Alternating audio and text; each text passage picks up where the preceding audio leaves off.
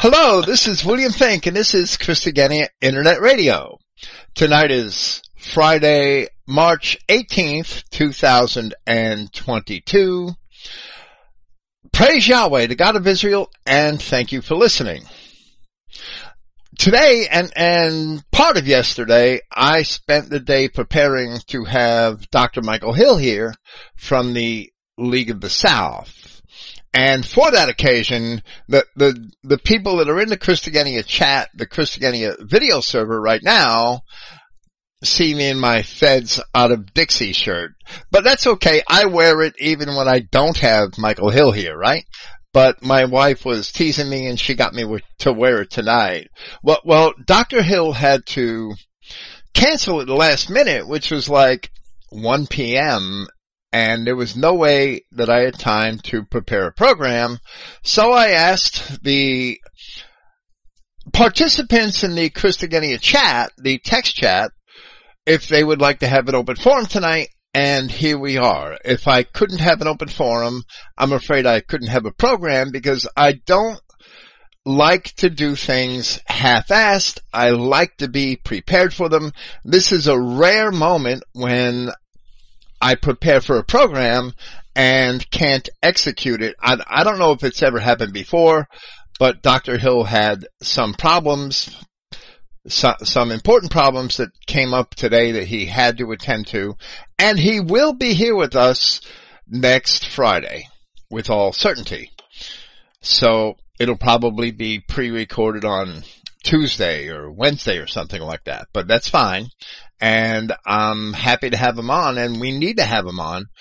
We, I, I mean, I could talk about the League of the South, but I would rather talk about it on a program with Dr. Hill if it comes up in the conversation this evening, then, well, it comes up. I'm not going to prevent it.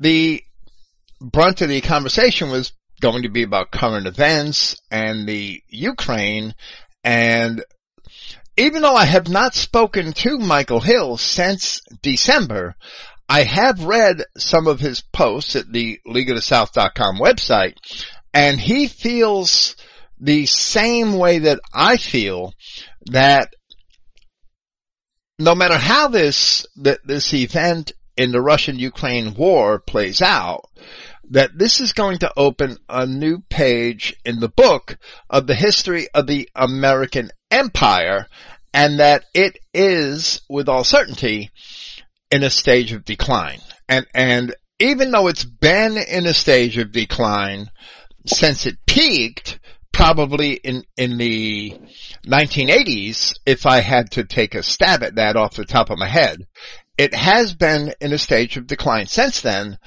but now the decline is becoming visible and Americans are starting to feel it and it's only going to be downhill from here. Now how fast it goes downhill from here is another story. But that's just the way it is. This is a moment in history that true patriots and Christians should all be anticipating that we've been waiting for and we should be happy to see because God is true and every politician is a liar to paraphrase Paul of Tarsus. So with that, and we don't have to speak about that, and, and it doesn't really matter to me what we speak about. We have our friends here with us, and that's what matters. And gentlemen, hello, whoever wants to lead the conversation, you know when I do these open forums, it's basically up to y'all what we talk about. So, thank you for being here again. Hello, Bill. Hello, Joe. How you doing? Hello there. Walt, praise Yahweh. There's about a dozen people here or so. It, this open forum was put together on very short notice, and I'm happy that that many people showed up, but I hope the dozen or so people that are here participate. And, and I, of course, hope that more join us throughout the course of the evening. So what do we want to talk about this evening? Well, the first thing you said about America being in decline, you know, as a guy who lives in Australia, we're a very small country, you know, we're, we're only 20 million people or so, and, you know, how many of those people are white? And so we've always looked to America as an Australian as the center of the Western world. And so to see America in decline, that, that spell, that says a lot of things to us too in the, in Australia and in, in the Western world, even, um, the Christian world, you know, people who believe in freedom of speech and the values that America has always enshrined. You know, America is one of the, is the greatest country in history. It's a very great nation. And to see that in decline, you know, all the Western world must be in decline then. Well, well, the entire Western world is in decline, and and Europe especially, and and we see this in Australia with the the um the I, I don't know how to phrase it, the bending over backwards, that the total prostrate position, that the prostration of white Australians towards both the Chinese who are buying up Australia and the Aboriginals who, who are completely backward savages that don't deserve anything but crumbs from Western society, and now they're being elevated above all other Australians. We are facing this in every European nation, and even here in America. That's certainly true. Um, Aboriginals in Australia, they've made a point to put their culture at the centre of Australian life, and their silly religion is often um, promoted in sports games and so on. And we're told that they're noble savages, but they're far, far from being noble because early explorers recorded that Aboriginals were eating their own children, they were fondling their own children, they were um, mutilating themselves. But now today we're told that they were quite noble and that they were in touch with the earth and in touch with nature. But my question is, how can how can a devil be in touch with the um, nature which God created? You know, these these other races can't be in touch with nature because they're not in touch with God. Hey, they're, they're not in. They're not in touch with nature because they've never harnessed nature. And white men have harnessed nature. As the Bible says, we make gardens in the desert. We overcome nature. We have dominion over the creatures of the earth as the Adamic man was supposed to have dominion. And the aboriginals or the blacks in Africa or, or any of the other races have never done that without white technology and, and infusions of white equipment, supplies, and money, they've never overcome their own environments. The African has never been the master of his own environment. He's never harvested all of the precious gold and, and, and precious metals and minerals with, which Africa is absolutely rich with. And he's never really produced agriculture to feed his own people, which is very easy to do in Africa. Only upon the arrival of the white colonizers have the Africans ever experienced any sort of civilization, rule of law. Otherwise, they're just savages that, like your aboriginals, eat each other's children, rape their own children, and, and kill each other wantonly while living off whatever they can hunt and gather, whatever they can scavenge.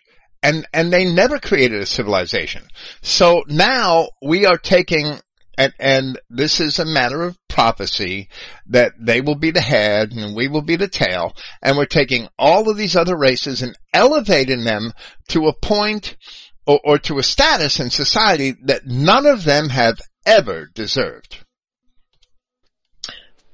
So, Joe, when did this whole Aboriginal elevation thing start? Like, did it like happen in parallel to like the American civil rights movement, or is this something that's been going on in the last like 10, 15 years? Uh, it would have happened after America because Australia tends to follow America. We, like I said, we always look to America and America may not be aware of us, but we're very aware of America. So it would have been sometime after America.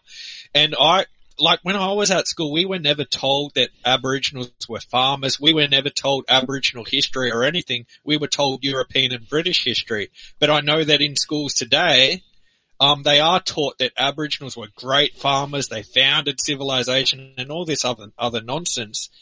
And um, that would have been quite recently. I, I would guess like 2000, mid 2000s, like 2005, something like that. Okay. Because I feel like I've never even like heard of Aboriginals outside of just like knowing they exist, but the last like five to ten years and like, you know, Instagram and YouTube, I'm, you're starting to see it spring up on like sponsored ads on YouTube or Instagram, like Aboriginal peoples, you know, and I, otherwise I didn't even Wow. know, like period up until like a few years ago.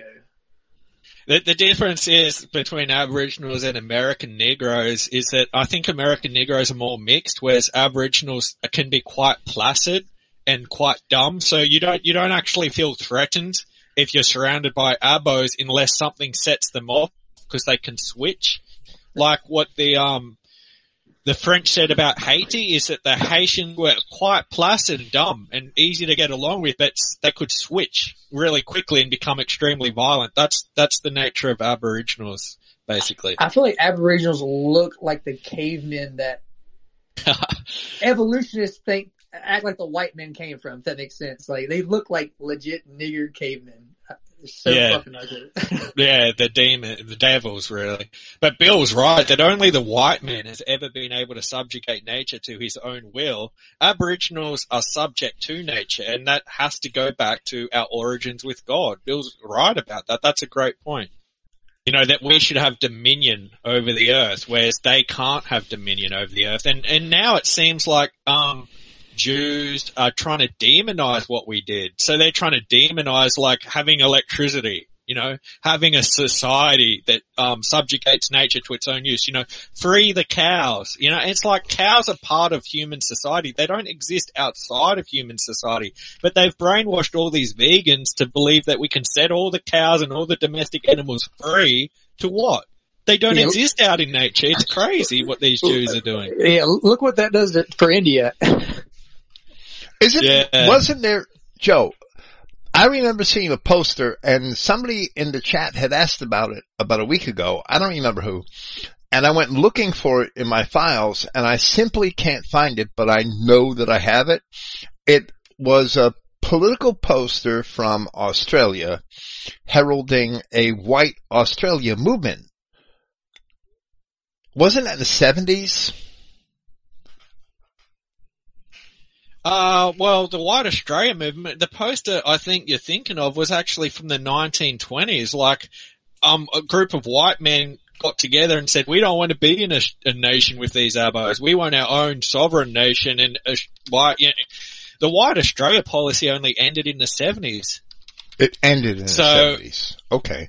Yeah, I understand that. Yeah. I, I mean, I thought the poster was from the seventies, but actually, I, just I found. wouldn't know about that one.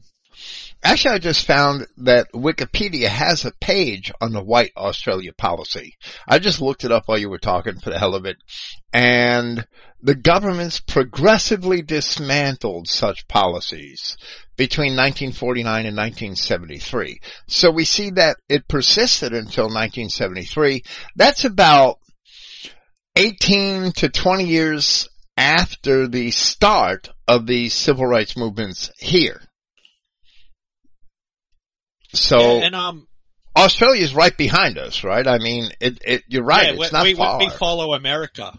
Yeah, we, Yeah. we follow America. And the thing is, I, I remember a brother posting in the chat recently, um, one of our prime ministers saying that he wanted to keep the White Australia policy and I guess they got rid of him and then, um, you know, and then the Jews got rid of the White Australia policy after they got rid of him because Aboriginals weren't Australian citizens until after the 70s. They were Australia was declared terra nullius, meaning that no one owned it until the British arrived. So we did not recognise the Aboriginals at all. We did not think that they were the first Australians. We did not think that they were, you know, that they had any claim to this country whatsoever. They were considered part of the flora and fauna and they were not citizens. They weren't Right. citizens until the, after the 1970s. So Right. Now we've got all this They're just beasts. They are part Yeah, of the, well, and our law, yeah, that's what our laws acknowledge. And after the 70s, now they're citizens and we're told not only are they citizens, but they were the first Australians, which is how, how were they, what did they do? Nothing. Uh, sorry, Bill, yeah. well, well, of course, that did happen a lot earlier in the United States, where after the war of northern aggression, the 14th Amendment to the Constitution, I'm not going to say it was ratified. I, I, don't- I don't know if it was ratified. I, I, I really don't care. It's an unlawful amendment. The 14th Amendment of the Constitution moved to make everybody who exists within our borders a citizen. If, if they're born here, they're a citizen, period. And, and that's an evil amendment because it is absolutely co- contrary to the purpose and the words in the preamble of our Constitution. So, of course, the courts only care about what they're told to care about, and we know who's really directing the ship of state, and it, it's all for nefarious purposes, but at the same time, it's all for our punishment because we won't repent of our sin and we keep accepting those sins. So as long as we keep sinning, we're going to keep getting screwed. That, that's the bottom line. And, and there are white people have totally abandoned Christianity at the lead of the international Jews that control the banks, the media, and, and everything they see and, and hear on, on their televisions, their radios, their internet, in print. It, it doesn't matter. As long as white people accept those sins, we're going to continue to be punished. But that, that's the way I see it is that we relinquished our own status as white people and the establishers of civilization here in America when we accepted the 14th Amendment. And that was in the 1870s. That's a hundred years before Australia. I guess Australia just didn't have the pressing problems with abos that we had with Negroes who were recently freed from the shackles of slavery on plantations across the South. It's probably a lot harder to get an abo to join some sort of civil rights movement, Bill. I can they're, they're a little bit dumber, and the Jews would have had a lot, you know, bigger issue with them than they probably had with um, Martin Luther Kuhn and those that lot. Yeah, well, well, right, because true. Jewish Jewish plantation owners didn't spend 200 years having sex with abos to create American Negroes. yeah, right. You know, and Jews are niggers themselves, so we we understand why the Jews have sided with the niggers, and you know, and why they think like a nigger, and why they're subversive in the way they are, just like the niggers, and why they're using their brethren against us. It's us against the world. You know, these white nationalists think it's we can make some sort of alliance with the others against the Jews. It's not like that. It's us against the world. We live in an evil world where we have a connection to our God and the rest don't. They're not, they're not with us. They can never be our allies. It's us against the world, brothers. Dear brethren. More like it's the world against us because we've been rather placid and pacifistic that these last hundred or so years. We've got to draw the lines the right way. You know, it's no good having some sort of, um, theory where God created these, these people. You know, that's a blasphemy in my eyes to think that God would create these creatures that are destroying us. Why would he do that? If he loves us, why would he put all these enemies, plant us in a world of evil? He would not do that. And so these people, these one seed liners, and others, the Judeo-Christians who believe we all have this shared origin. And you'll even find politicians talking about how all people are created in the image of God, so we should all love each other in this society. But Malachi said, he asked, do we all have one father? We don't. We don't all have the same origin. We can't have, you know, a future with these people. We can't ally with them. And that's the lie. That's the lie at the basis of this society that see only our school of CI rectifies. Because we say, no, we don't all have an origin with God while the rest of the world is caught up in this, you know, egalitarian religion of Well, all well, it's people. pretty plain that, that the spirit of scripture tells us that we should not add to the word of God, that we're forbidden basically to add to the word of God. And if it's not explicit in Genesis that Yahweh God had created other races of Negroes or Chinamen or whatever you want to en- imagine these beasts to be, then we can't imagine he created them because we're not told that he created them. And, and Adam is a white man and all the nations of Genesis chapter 10 are identifiable in our archaeology and history and they're all white men. While it's clear in Genesis chapters 14 and 15 that there are other races that didn't descend from Noah. So we're not told that God created them. So how do we imagine God created them? And Jesus Christ, Yahshua Christ came to reveal things kept secret from the beginning of the world.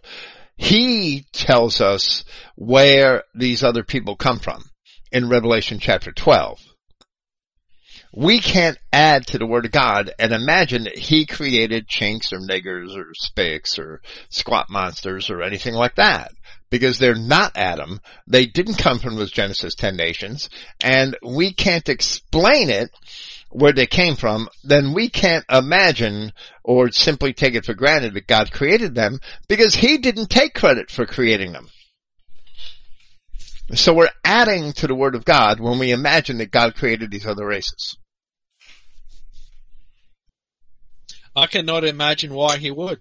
I cannot imagine why he would set it up so that, you know, his own creation is corrupted and has all these evil beasts walking around. But it, it is revealed by Christ in the parables of Christ. As you said, Bill, when he says, you know, the tares that were sown by the devil. And that's one of the only parables that Christ actually explains later to his disciples. They ask him to explain it without pretense. So there's no confusion. You can't say it's metaphorical as if Christ is going to use a metaphor to explain his parable. He, that would not be an explanation at all.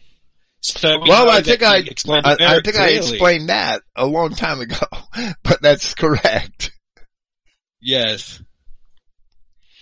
It wouldn't be an explanation if he used metaphors and allegories to explain a parable. It wouldn't be an explanation. So we have to take it for, for his word that the devil planted people here. You know, and every plant my heavenly father did not plant shall be rooted up. Absolutely. What does that mean? Oh, they just, you know? To understand what those plants are, we have to go back through the Old Testament scripture to see what Yahweh planted. It's that simple. It really is easy. But the clowns at Christians for Truth will never get it because it's too easy. And it's too direct and too plain and they don't want to hear that message. Oh, well, We either- school. We either believe the word of God and take the word as the authority and, and figure out how that applies in our world today and, and in history, or we take what we think about the world and history and mold the Bible to fit our thoughts. That, that's the, the contrast in our methods and the methods of all the Judeo-Christians and, and all of those who oppose us. Well, you know, there's something interesting about all of this. If you take into consideration how the racial truth is probably the most touchy topic nowadays, it's may- maybe because, you know, there's a lot of truth in it. I mean, for example, a merely, you know, fact that says, oh, all races must be separate. No, not everyone is the same. It sends people into a fit of rage if you think about it. Uh, Well- well, that's a good point, about, you know, too. If-. That that's a very good point. If there wasn't something to the message of, of the separation of races, then people wouldn't get so upset about it. Why do they get so It's upset the about it? true, the truth that divides the world, the truth that the world cannot receive. Right. You know, like Walt, Walt is right. Like all these politicians who are otherwise don't care about Christ or believing in Christ, they will say, "Oh, we believe every man is made in the image of God," but they don't mean Yahweh God. You know, I don't think they mean Yahweh God when they say that because I have heard politicians say that, you know, we're all created in the image of God. We're all, and it's not even true. They've never read the Bible. They don't know what it says. And, um, Well, well, that's a good point too, Joe. That, that's a good point too because they will say that and they don't care a damn thing about anything else God said. So that's a good point too. Yeah, that's my point too. Is like these Judeos and all the rest. I, I think one seed liners are basically just a an offshoot of Judeo Christianity, but they um they don't believe Jesus. Like I believe him. I don't want to argue with him. I don't want to tell Jesus, look, Jesus, this is what you meant. You didn't mean they weren't created by you. You know, you didn't mean they were from, you know, Satan. You meant that, you know, you did create them, but they're, they're mean or something. You know, it's, I believe him. I don't want to argue with Jesus. And this is the interesting thing again, because what I mean is, for for example, you can have uh, at least a few years ago, or maybe today in some non-mainstream, you can have, say, for example, oh, no sodomites, no this, not that, because you know you could say that sodomites is being a choice, so you know the person can quit that. But you know the racial truth, you, you cannot quit being you know a tear if you are one or you cannot quit being a wheat if you are one. And this is a touchy topic because, you know, it, it talks about fundamental quote unquote rights that people think that they have. And it's all by men, you know, uh, the rights given by men, not given by Yahweh God. Yeah, we should get our rights from God, afforded to us by God, in the same way as the husband and wife sort of relationship. A, a, a, wife receives her rights and privileges from her husband. Well, God is the husband of the nation. We receive our rights and privileges from him. And as the husband, he can nullify any rights we think we have. You know, we might think we have the right to turn away from him and die, but he has the right to nullify any of our choices as the husband of our nation. And I mean, we're bringing up, we're bringing up this thing, this, this idea in society that all races have a common origin. Well, in, in the chat recently, recently we've been discussing evolutionary theory. And that in itself is a religion because that posits that all people have a shared origin. And it's a religion because it's just as illogical as flat earthism. It's per- perhaps even more illogical because flat earthism takes some time to explain. It, it, it, it, you need logic, you need reason to see the faults. But with evolutionary theory, it's very simple. You can just say that um, the complexity of life cannot be the product of this evolution. For example, the complexity we see at the most basic level in the cell, the complexity and patterns we see in DNA. You know, so scientists accept that DNA has very complex patterns in it. And those patterns cannot be the product of randomness or something that's um, unintelligent. So, so we have this. So we have all these scientists in society debasing themselves and making themselves fools for this evolutionary theory. And at the heart of that, evolutionary evolutionary theory posits that all men have a common origin kind into many kinds rather than in our Bible it's written kind after kind. So that's that's another way we can see that um, in our society today we have this religion that tells us that all men have a common origin, this evolutionary theory, and it's just not true. It doesn't make sense. It's illogical. It can never be true. And just about It about doesn't even make sense within the confines of their own their own logic. Like I I know why why you say why you would cite the Bible about that. I get that, and you're completely correct. But even with the confines of their own secular logic, it it doesn't make sense because if if they're going to argue that that the biodiversity of everything in the world is the result of evolution, then on what grounds do they claim that there's only one species of human? Right? I, you can, you can just open, open one of Darwin's journals and points to all of the different finches that have all the different adaptive beaks, they were all classified as different species. You could never, yeah, that's incredible. never, it it? would be absurd to make the claim that there's only one species of humanity, right? Just, even- just to suppose that, But yet- that a white man and a nigger are the same. Even But like that's- uh, jaguars the and Judeos panthers. have the fix. And Why and are jaguars and panthers I- I- different I species? just wanted to say, I'm sorry, I just wanted to say before it gets carried away again, I just wanted to say, it, and that, that's support of the claim that it is a religion. Because things that they can use to justify themselves from the Bible, they will take. They will take things out of context from the Bible. They will take things out of context from white nationalist documents like the American Constitution, and they'll take things out of context from science too. It's not a scientific position, it's a chimera position. It's cobbled together from many different things.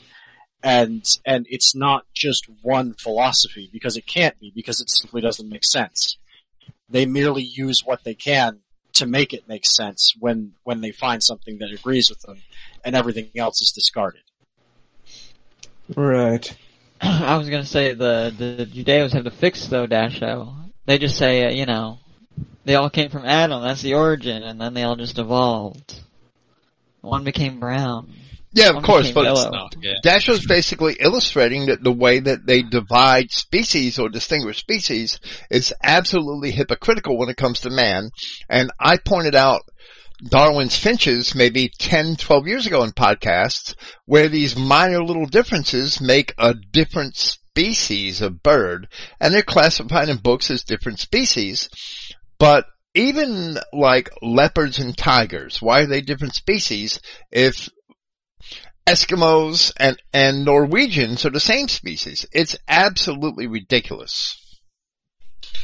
They say it's because um, we can interbreed and create a mongrel, but there are many different species that can interbreed. Like you can have a liger, which is a cross between a tiger and a lion, Yes. right? But they're they're classified as different species, so they're hypocritical in that way too. There are many different And, species you know, of fish it, that it can all boils down to feelings. It all boils down to feelings. For example, someone says, "Oh, with animals, well, animals don't have rights or whatever, so it doesn't hurt their feelings to be classified as a different species." But to be declassified differently, that um, is, I don't know, arbitrarily hatred. Yeah, maybe. I mean, these scientists debase themselves, you know, for feelings. You know, they're not logical or objective. They debase themselves to pander to the Jews and their evolutionary theory. And why do the Jews have evolutionary theory? Because they don't have a loving God who cares about them. This evolution God, it doesn't care about you. It doesn't care what happens tomorrow. You can't be a nationalist and believe in evolution because we want to preserve our race because we have a connection back to God. Why would you want to preserve your race if you believe in evolutionary theory where race is transient and we're all evolving? So you can't, all these white nationalists who claim, who promote evolutionary theory, how can they really be nationalists? You know, evolutionary theory is contrary to nationalism. It tells us that race is transient, that we're all all one, and we all have the same origin, and we all have the same destiny. I don't believe that. I don't believe we have the same origin. I don't believe we have the same destiny. They're not going to be in the kingdom. So all these phony white nationalists going around promote thinking they're smart by debasing themselves for the kike. It's a big joke. I'm not going And to they, debase do, they do myself. debase themselves. I'd like to see Those damn ligers, those damn ligers are sterile, just like a horse and a, a donkey crossbreed mule. They're sterile too. Just want to interject that for redneck fact. Well, some of them are Yeah, well, some- sterile and some- some of them aren't. Some of them Yeah, aren't. some of them and aren't, yeah. What's to distinguish two different types of finches that simply have a slightly different shaped nose or beak, I'm sorry, and, and they interbreed all the time? And then they tell us like, oh, here's two different species of wolves, but you're the same species as a nigger. And it's like, get, fuck, you know, get lost. Get Right, lost. two different don't- species of wolves, or or the fact Sure, that. Siberian Huskies and wolves are a different species, and and that those different species of wolves interbreed all the time. the interesting thing, just to interject here, is that, you know, they accept that, like I said, about, you know, the wolves, the monkeys or whatever. But when it comes to people, it becomes an issue to them because it's like I said, you know, oh, you're basing your point of view based on a God and not basing, you know, on the point of view of people rights or feelings. It all comes back to that. They keep saying that, oh, uh, rights are given by governments, you know, to know who has the right to do this or that. So they keep basing themselves into the world, into the rights of men. You know, and what Zeph said about, you know, all men come from Adam, we simply evolved. I, I remember Sven Longshanks having an argument with, um, some orthodox, you know, nationalists, and they were claiming that Noah's sons were all different races you know, like they're brothers, but they're different races somehow, and they they evolved super quick into different races or something. You know, our Bible tells us once again that kind after kind. So if you if you have a if you're a true descendant of Adam, you will be exactly like Adam because the seed is preserved. We don't believe, you know, we don't believe in the the only way the seed can change is for it to be corrupted and mongrelized, as the Bible tells us. It can be bastardized, but it can't evolve into another species. That's nowhere in the Bible, so I don't know what these Judeos are on, or what these Orthodox, you know, tards are on. Well, no, Joe, If you ye just don't have Abraham's gnosis, children, alright? the Works of Abraham ye would do. Joe, you need gnosis so you can understand that the rain that was falling down was really a magical spell that turned his three sons into different races. yeah,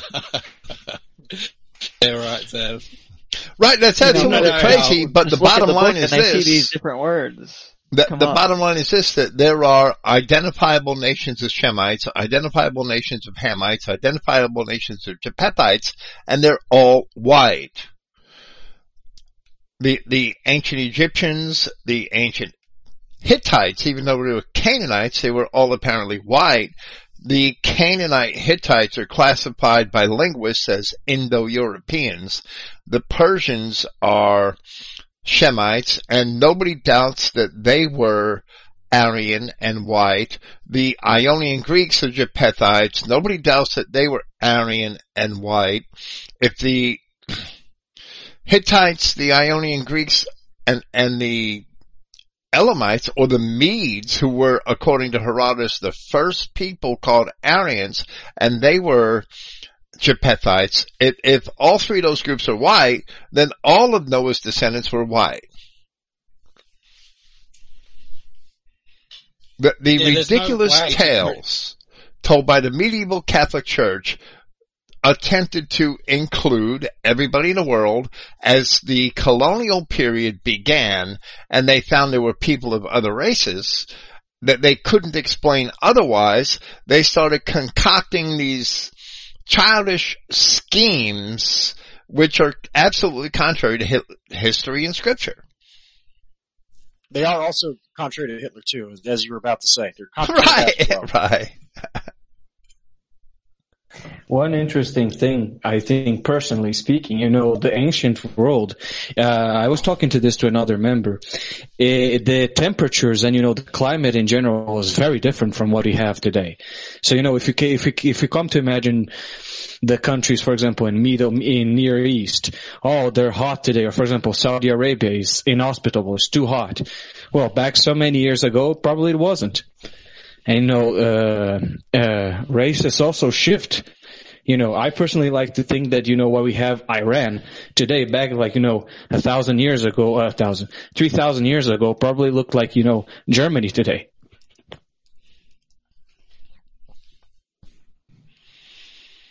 the entire world looked like, well, I don't know about Germany today, maybe Germany a hundred years ago. That there's a lot of dirt in Germany today. But no, the, the entire world looked like Europe did 200 years ago. The world of the Levant and Mesopotamia and Anatolia 2000 years ago looked like Europe did 100 years ago. They, they, whenever man wants to interpret the world around him outside of the Word of God, he's going to be a hypocrite. It's absolutely unavoidable. If you don't have the Word of God as your guide and, and your teacher, you're always going to be a hypocrite. If you try to assess the creation of God on your own subjective feelings, you're always going to be a hypocrite, which is why aboriginals and, and Swedes are the same species, but Darwin's finches have about 25 different species. That's why. Because they're hypocrites, because they don't care about the Word of God.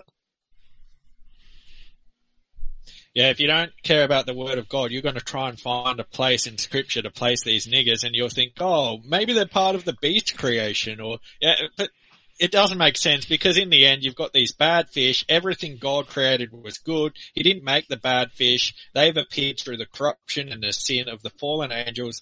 And th- some of those angels were probably men, white men who sinned against their own race and created these mongrels.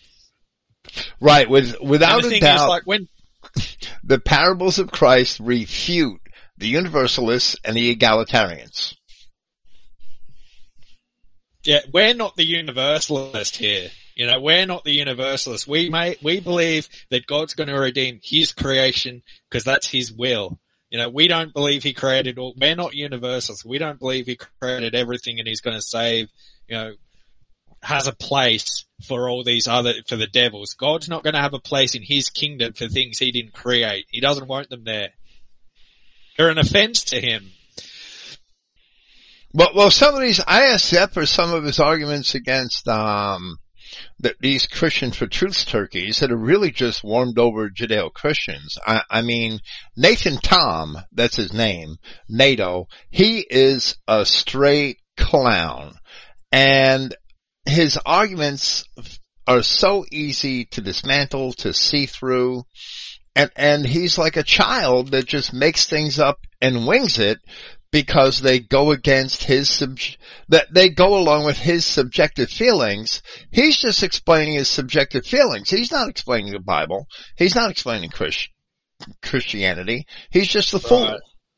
Well, a great example of that was when he um, found a verse. He was trying to work out who the 666 man is in Revelation. And so he's looking through all the Bible. Who could the 666 man be? And suddenly he finds a verse that says Solomon received 666 talents of gold one year. And so he, then he says he's proved it. He's proved that Solomon is the 666 man. That's not, that doesn't make any sense. That's not logical. That's not Oh, how you come to truth. That is logical, alright. If you just think a lazy person just goes, ah, search six, 66. Ah, this is the only other time it says it. Ah, it must mean something. Yeah, you Well, might as well just go on with chapter 6, verse 66 of some random verse, you know? It's, it's Yeah, John random. six It's so random and you try and tell them. There, there You you, know go, Joe. I pointed it interesting, out the other day. I pointed out the other day in the forum, John chapter 6 verse 66 is where it says that from that time many of his disciples went back and walked no more with him. So, so the people who deny the Christ, who don't believe the Christ, they're the Antichrist. John 666, I'm telling you. That, You that's just something a, interesting? I've seen some Judeos before saying that the number of the beast is not 666, it's 616. There's Well, that well, that actually is. I, I don't remember the exact difference. I, I would have to look it up, right? In the um, Nestle Aland text, it it it is right next to me. I don't remember the precise difference, but it is in some of the ancient manuscripts, including the Codex Sinaiticus. And it doesn't say 666. It says it might be 616. I'm going to go look right now.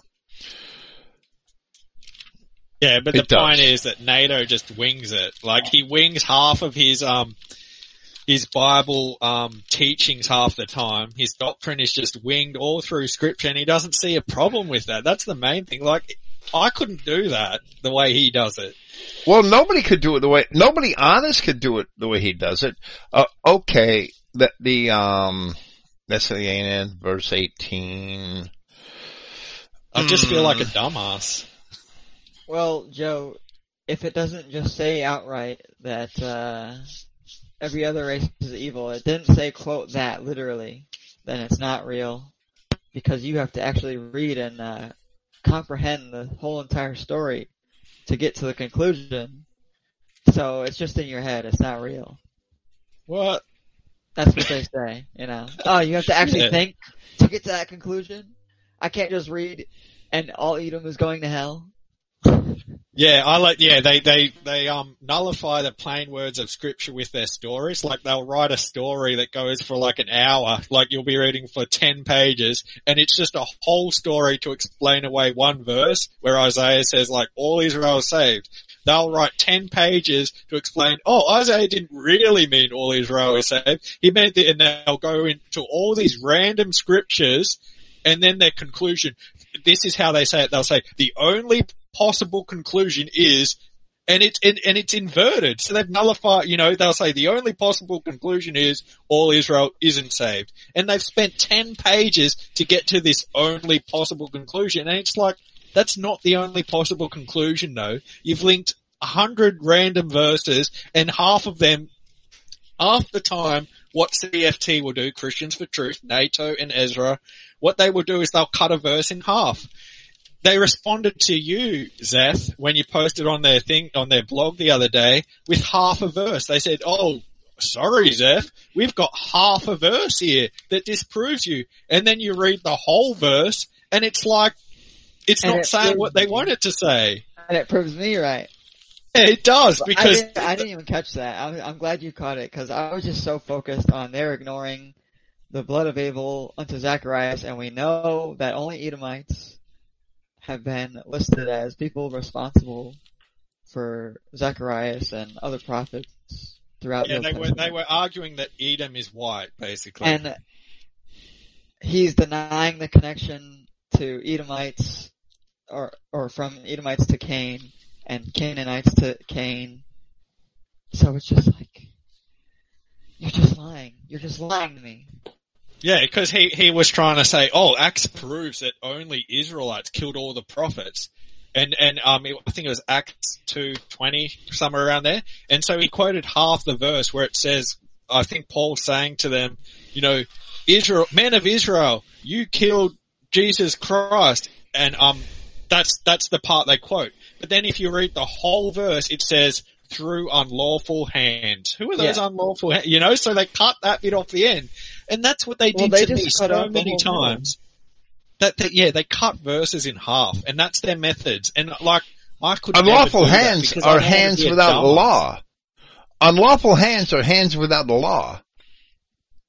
It's not sinful hands. hands don't have the law? In in the in in the ancient Hebrew paradigm, you're either without the law or you're sinful. If you have the law and you're governed by the law and you violate the law, you're sinful. It would say sinful hands. That's my opinion at a glance. And, and unlawful hands are hands without law. If the people of Israel killed Christ through unlawful hands, those unlawful hands are elements or people, if you want to call them people that didn't have the law. And that would be the Edomites. That's why I see that. And Now, I want to get back to the number, land. right? Uh, I'm sorry, I just want to get back briefly to the number of the beast. First, the problem with NATO's assessment, right, is that in Revelation chapter 13, it says, the number of the beast is the number of a man. It doesn't say it's the number of the gold which some man received, right? And the beast in Revelation chapter 13 is existent in the future from when the revelation was written. Solomon existed in the past. That's second. And third, Walt, it, it wasn't the Codex Sinaiticus that had 616. The Codex Sinaiticus has 666. The Codex Alexandrinus has 666. The majority text has 666. And P47, which is a third century papyrus, has 666.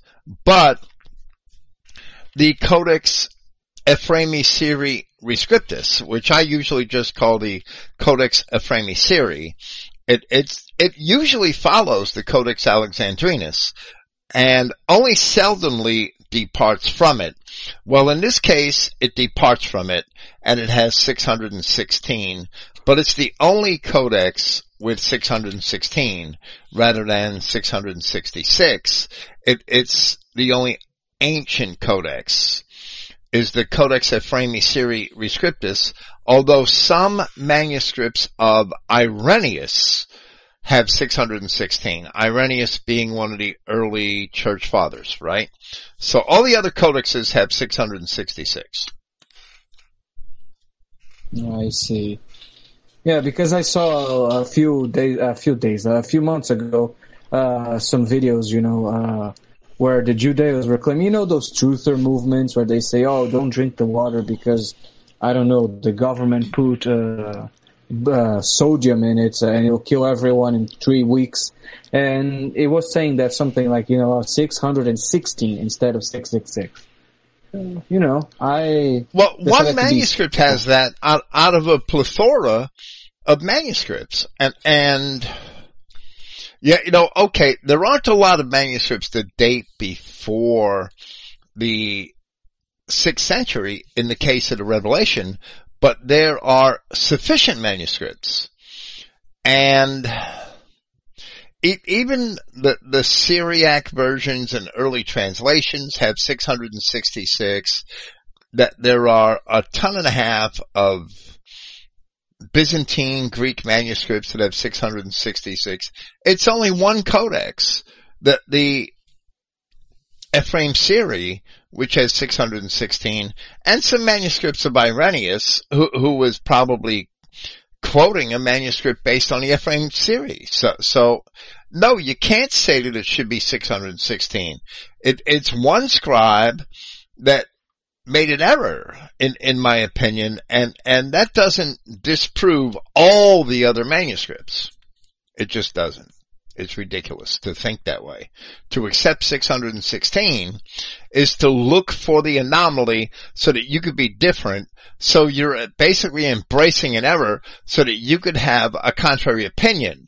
And that's, I, I have a lot of contrary opinions, but they're not based on errors. I could give the substance for my, for my contrary opinion from the manuscripts. So one manuscript's having an, an alternate reading, and that manuscript isn't even as old as the third century papyri number 47, which has 666, or the Codex Sinaiticus, which has 666. So no, that's not valid. That's not a valid viewpoint to follow the Ephraemi Syri and imagine that it should say 616. That's not valid.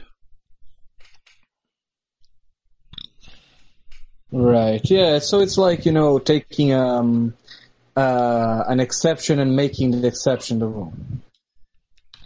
Right, but it's not even, you you know, you might have a leg to stand on if the earliest manuscript had 616 and all the other manuscripts with 666 were known to be later. But this is not the case. It's the other way around. So really, that, that opinion has no basis for validity, in my opinion. I didn't want to pull us off track with that. I just wanted to clarify something because I, I, I had guessed at it earlier and, and I actually looked at the book, right? No, that's No, but- interesting. But these things are good, actually. Yeah. And it's it's a common thing where people pick their own their favorite translation or parts of it to to make a point, and then it's like, okay, can we go back to you use a Bible dictionary? Well, well, right. It's Often like people don't pick their do that. favorite. Can you pick your favorite ancient manuscript? Because I could come up with a lot of ancient manuscripts from my studies that had absolute anomalies in them. That there's a manuscript and in the Nestle Aland notes, it's only known as K. And I don't even know the name of the manuscript, right? I, I'm going to try to look because I have some manuscripts here that I've actually like written the, the formal names of them next to the designations in the NA27 and the NA27 has an appendix of, of these manuscripts and what they contain, which is pretty invaluable in, in my opinion. It's excellent. Well, K, I don't have the name written next to it. I do for a lot of them, but that's because K is from like the 17th and 18th centuries, right? It, it, I'm sorry, it, it's listed 17 and 18. It's from the 9th century. It's K is two different manuscripts, K017 and K018, which are from the 9th century. So in the translation of the Christogenea New Testament, I didn't pay any attention to it at all. But back when I was early studying Christian identity, I read a lot of apocryphal stuff. A ton of it. Much more than I've ever spoken about. And one of those apocryphal stories that I read was called the Acts of Paul and Thecla. And Thecla was a female, and the whole basis of the Acts of Paul and Thecla was to convince people that they should remain virgins and never have children, which is all bullshit. Paul of Tarsus never taught that. Not when you actually read the Greek of his admonitions to the Corinthians in 1 Corinthians chapter 7. That's not what Paul of Tarsus was saying, that men should stay virgins and never have children, was not what he was saying. But the acts of Paul and Thecla, it was obvious to me when I read that, that this was to uphold the, the concept that all men should remain virgins and that you're failing God if you have sex and have children.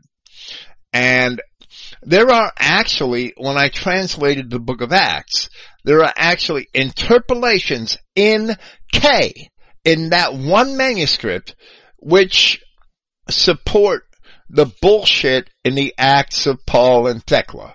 So whatever scribe wrote K probably wrote the Acts of Paul and Thecla. That, that's my bet. I can't prove it, and it's not something that I've ever written about because it's ninth century and I only care about the truth of scripture. I don't give a shit about the bullshit that came along later. So that, that's, but that's something I noticed as soon as I translated Acts because I had already read that apocryphal book, that this manuscript has these interpolations in it that support the validity of this book, which is a fairy tale. Yeah, that's starting to sound like Paul's table talks. yeah, Yeah. right. Well, that's what it is. That's what the Acts of Paul and Thecla is. Paul's table talks. Right, exactly. A lot of And- translations are like table talks now. It's like, oh, you want to disprove that, that race is in the Bible? Just use the NLT, you know, and then you can then you can argue with us and tell us that race isn't in the Bible and Jesus came to save everyone, no matter their race. Incredible. You want to prove? yeah, Isaiah was wrong. Use the KJV. Yeah, Joe, you don't understand. Isaiah was wrong. The New Testament was the updated Bible, you see. Yeah, it all changed, man. There were some King James only, and and wow, my memory's failing me in a lot of ways. But maybe it's just because it's all bullshit, peripheral bullshit that I shouldn't be concerned with. But there was some clown that Don Spears just loved. It was Peter something, Peter Strugman or Peter, what, whatever his last name was, I don't remember, but he was a Jew. He was half Jewish, so he was an ethnic Jew as far as I'm concerned. And he was a Baptist teacher that a lot of these Southern Baptists just loved this guy. And he used to claim that only the King James Version of the Bible is, is valid. And when he was confronted with the obvious mistakes, translation mistakes, in the King James Version of the Bible, he would just say that that is the ongoing revelation of God. And that's the excuse that they is use for clinging to their mistakes. The ongoing revelation of God. Absolutely incredible. To me, it's like ridiculous. Yeah, and it's like you point out that um, the KJV translators were just men, and they humbly accepted that they were just men in their introduction to their translation, and they acknowledged that they could have made some errors. So not even the KJV translators would put themselves on a pedestal that these um some of these people with an agenda put themselves on, put the Yeah. KJV translators on. Sorry. Well, not even only KJV people say stuff like that, but don't the Catholic Church say that? I know the Mormons say that. Oh, you know, it's we're still learning. We're changing the rules. Yeah, we can null. Yeah, that's funny. Yeah, we can nullify the the law, you know, according to the feelings of men today. You know, who cares if the law says a Moabite can't enter the congregation of the Lord? Some men decided, you know, Ruth's pretty good. She's a nice gal. Let her in. yeah. The And, law uh, of God is forever. And Yeah. if we are pious men, we should believe it forever. Law, the God, God's not going to change his law because you had a feeling. I can't remember this Peter, what's his face's name. I don't really care about him. I wouldn't piss on him if he was on, on fire. But I'm kind of upset because I think I'm getting senile. I can't remember names. I tried like hell in the chat the other day to remember the name Hans Speidel and Brandon here had remembered the name and I couldn't. And I did a whole podcast on the guy, so I should have remembered it. But that was 10 years ago. I'm sorry. Wasn't I- that wasn't Peter- that guy? Um, sorry. Peter, the, I, I don't remember his last name. It, it's bothering me. I'm sorry. Peter's, no. They do it. they- I, I think at the end of the day, they just do that because if they cling to the KJV, it makes it easier for them, you know, but if it becomes too, too much for them to argue properly and faithfully, you know, if you take that away, they have to then do a lot more study. They then have to reconsider the whole Bible and it's just too much for them. So they'd rather cling to this KJV only thing, just like Judeo-Christians can't they can't read the Bible for themselves. They need some Jew to explain it to them, some mega church pastor who's probably a Jew to explain it to them. Well, it's because they all think they're uh, a authority, and if they have to admit they're wrong, then it blurs the image of the authority they think they have. In my opinion, Yeah, it's really cool because um, Christ challenged the authorities of his day in the knowledge of Scripture, and if you want to imagine what the what that you know institution that Christ challenged was like, you would think, oh well, kind of like the evangelical church or the Catholic church must have been a lot like them. and people scared to, you know, go against the church. And then Christ is like blessing people who um, believe him in spite of the authority of the church. Okay, the clown I'm thinking about is Peter Ruckman.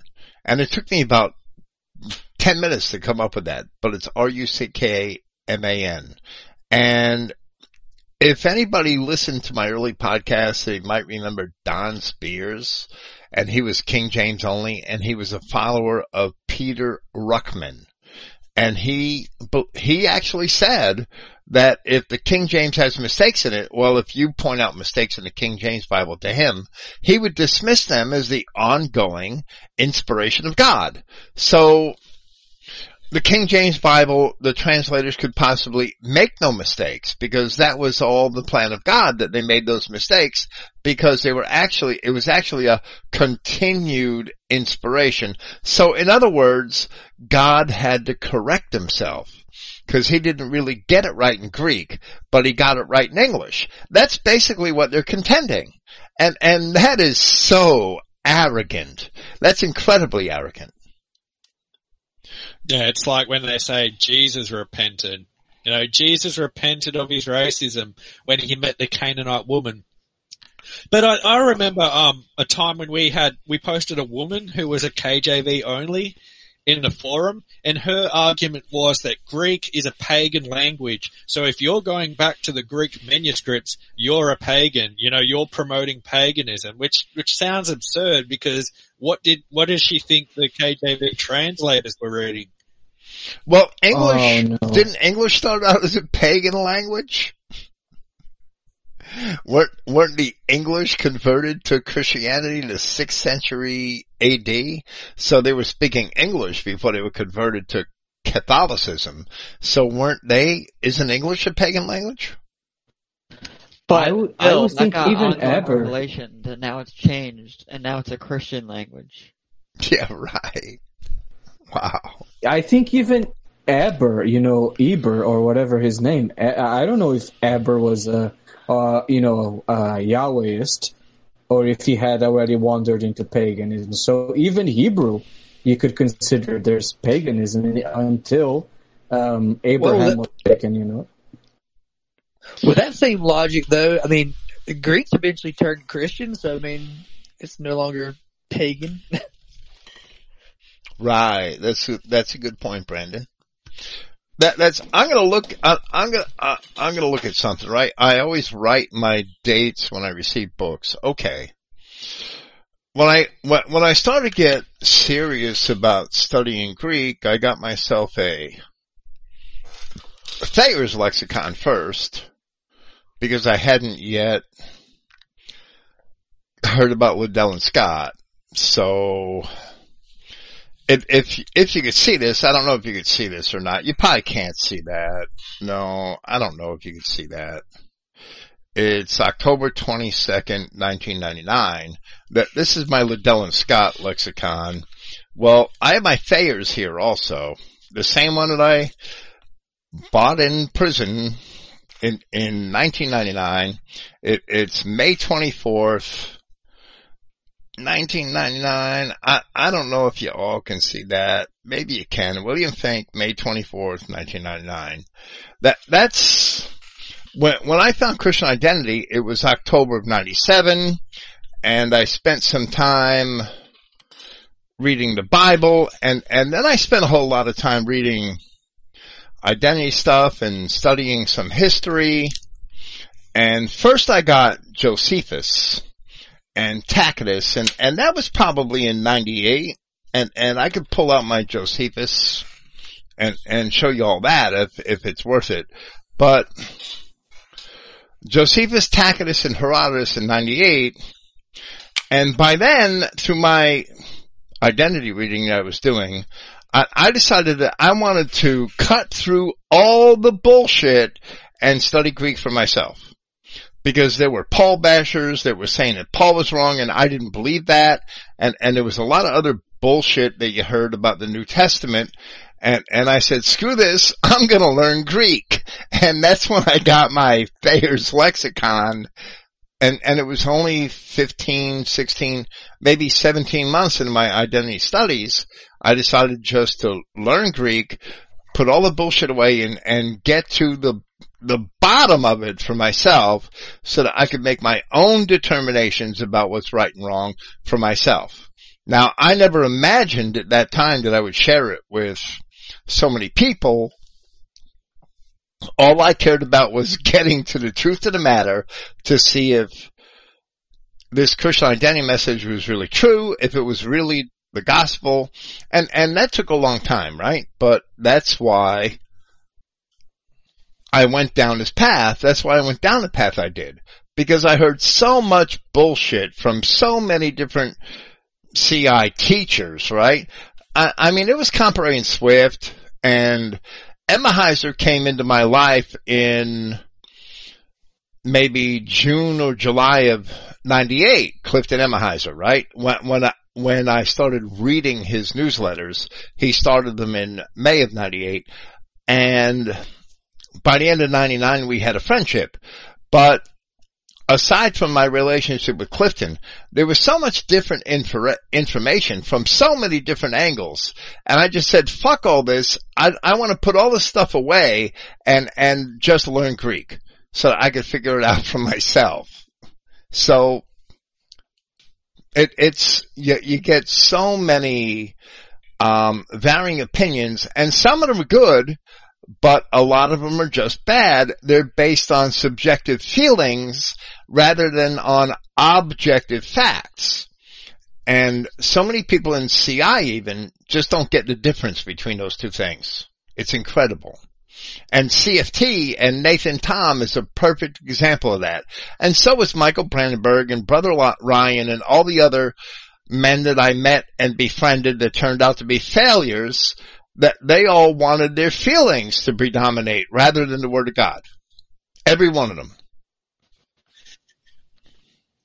A lot of people don't realize how important it is, Bill, because at the basis of right judgment is putting your feelings to the side and judging rightly according to the word of God. Because a humble man will humble himself and his own opinions, his own feelings about the man. You know, if, if someone comes before you for judgment and you're the king, say you're Solomon, he's always speaking about right judgment and he has to hear that man, um, fairly and justly so that he doesn't um, do the wrong thing by this man. So right judgment is at the basis of objectivity. The Bible is always talking about objectivity. Lean not to your own understanding, but lean on Yahweh. And Right. that's something these, I think, should be at the very beginning of our learning, but these people still haven't learned it. This objectivity is very important and it's the basis of brotherly love and justice and truth by, and dividing the word of God properly, humbly, truthfully. Exactly. It's much more important than people realize. I'm not trying to blow smoke up my own ass, but that's what I did was I tried to put away all the subjective bullshit and, and get to the objective heart of the matter. And even if I had to learn the original languages for myself to determine what the truth was. And and so it's no surprise that these men, Nato, when we last heard from him, because he used to be a part of our group, the last we heard from him, he was not judging as a Christian man should. He was making baseless accusations against another brother, and so you can see that that his his um his his lack of ability to judge people righteously also extends into his biblical exegesis, his doctrines. If he would learn right judgment, he would then be fair, fair to his brothers. He wouldn't be condemning people because of his feelings, because someone said something mean and I was really upset about that, you know? He would be, and then maybe he would get the scriptures right too, you know, so it extends into all aspects of his life we can see. He's made an example of it, but it should extend to all aspects of our own lives. We should be objective with the scriptures and objective and fair with our brothers. That, everything outside true. the Bible isn't true. That's another thing. That's everything outside the Bible is subjective. The Bible is the objective truth. That's at the basis of objectivity and our worldview is the word of God because God He's not subjective. He's not dependent on any other power. He's a sovereign power. He's objective in his own right. So it should extend, that understanding should extend into the Christian man's life, all aspects. I That's why we can't agree. be like these dumb scientists that believe in evolution and all the rest of it. Sorry, Bill. No, no, you're fine.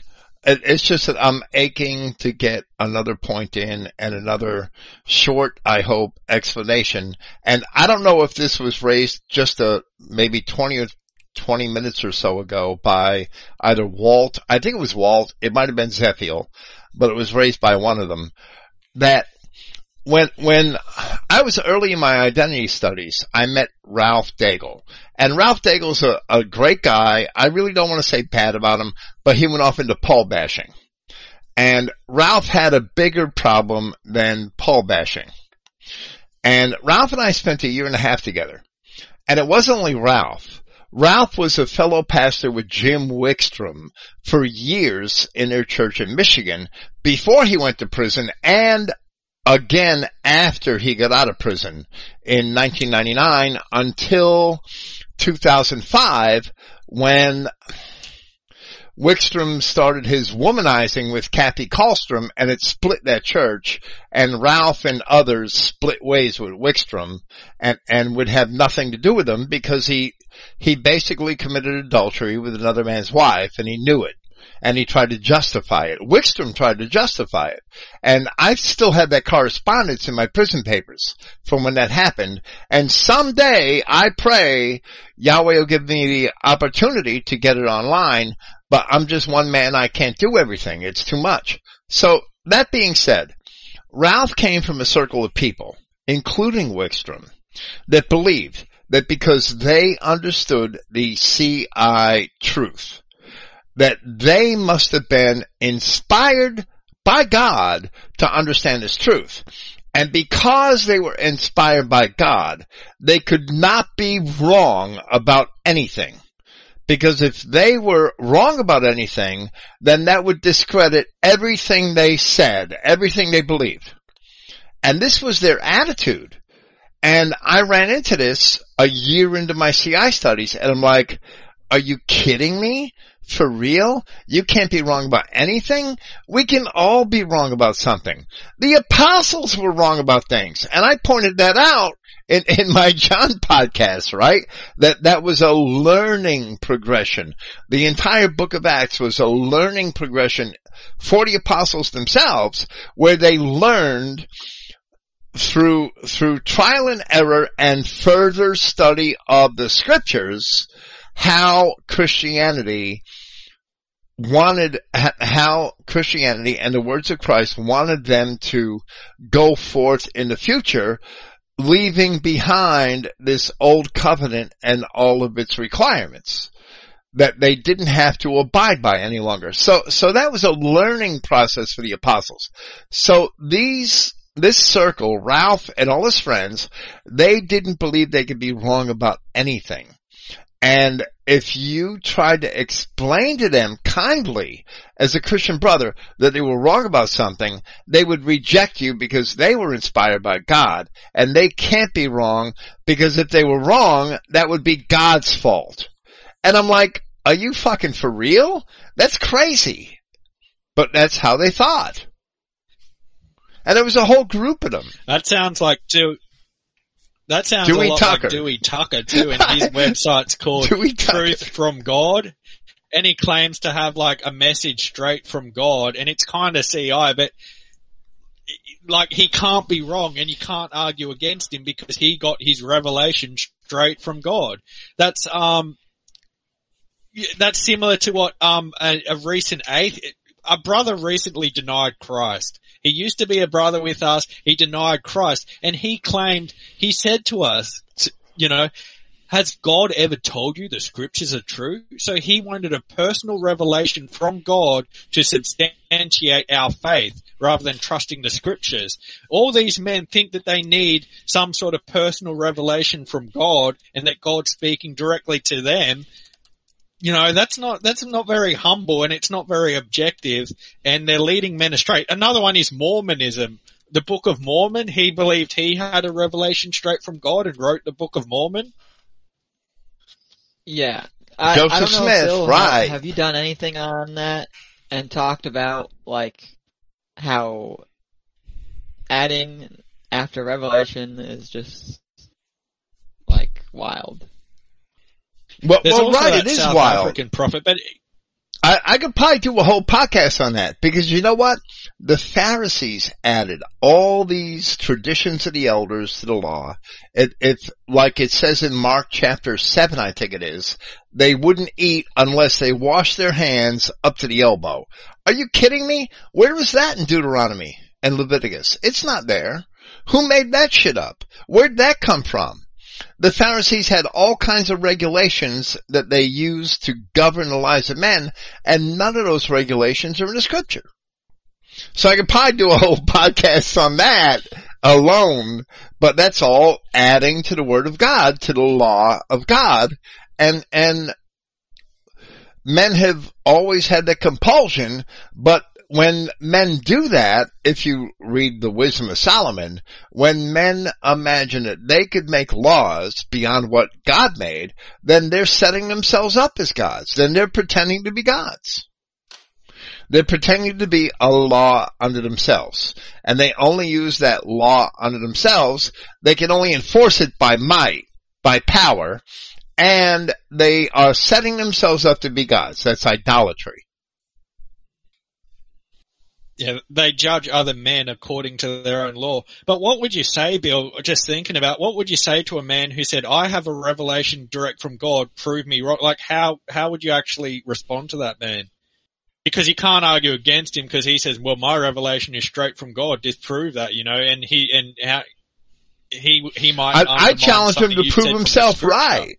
Prove himself right. He'd have to prove himself right. And if his revelation from God is contrary to scripture, he's just a blasphemer. But the prophets, Isn't all he a, would he be a false prophet? Yes, that does make him a false prophet. Because you know why? Hebrews chapter 1 verses 1 through 3, at many times in diverse ways, Yahweh spoke to us through the prophets. Today, he speaks to us through the Son, Yahshua Christ. I'm paraphrasing Paul of Tarsus. There are no more prophets in that sense that speak for God. There are prophets in other senses who can reveal the secrets of men or, or who can interpret the words of God. But that primary sense of being a prophet, the last prophet is Christ. Hebrews chapter 1. Period. So, if you want to imagine that you're a prophet, all of the prophets of the Old Testament had prophesied things that would come true in the near future and they prophesied things that they themselves didn't live to see the fulfillment of in the distant future. So if you want to be a prophet, you better be able to prophesy things that come true tomorrow or next month or next week. Otherwise, where is your credibility as a prophet? And all these clowns that are professed to be prophets in the, the Protestant period, but it goes back into the Middle Ages also, they have all prophesied in vain. Every single freaking one of them. The latest perhaps being The what, pro- what, that how whatever his face is, late great planet Earth clown, and, and all Eli James and all the clowns that thought this Mayan calendar was true. I, I mean, it's an endless list of false prophets. Well, the prophets of the Old Testament never prophesied against the law of God. That would have immediately revealed that they were a false prophet. I mean, Absolutely. Right. prophesying against the law of God would make you a false prophet. Yet that's what CFT actually claims. They claim the prophet Isaiah nullified the law of God. And that's why I think CFT are making false prophecies, false interpretations. Well, right, because Jesus Christ, or Yahshua Christ, as we would prefer to call him, had upheld the prophet Isaiah on numerous occasions. So why would Christ uphold a false prophet?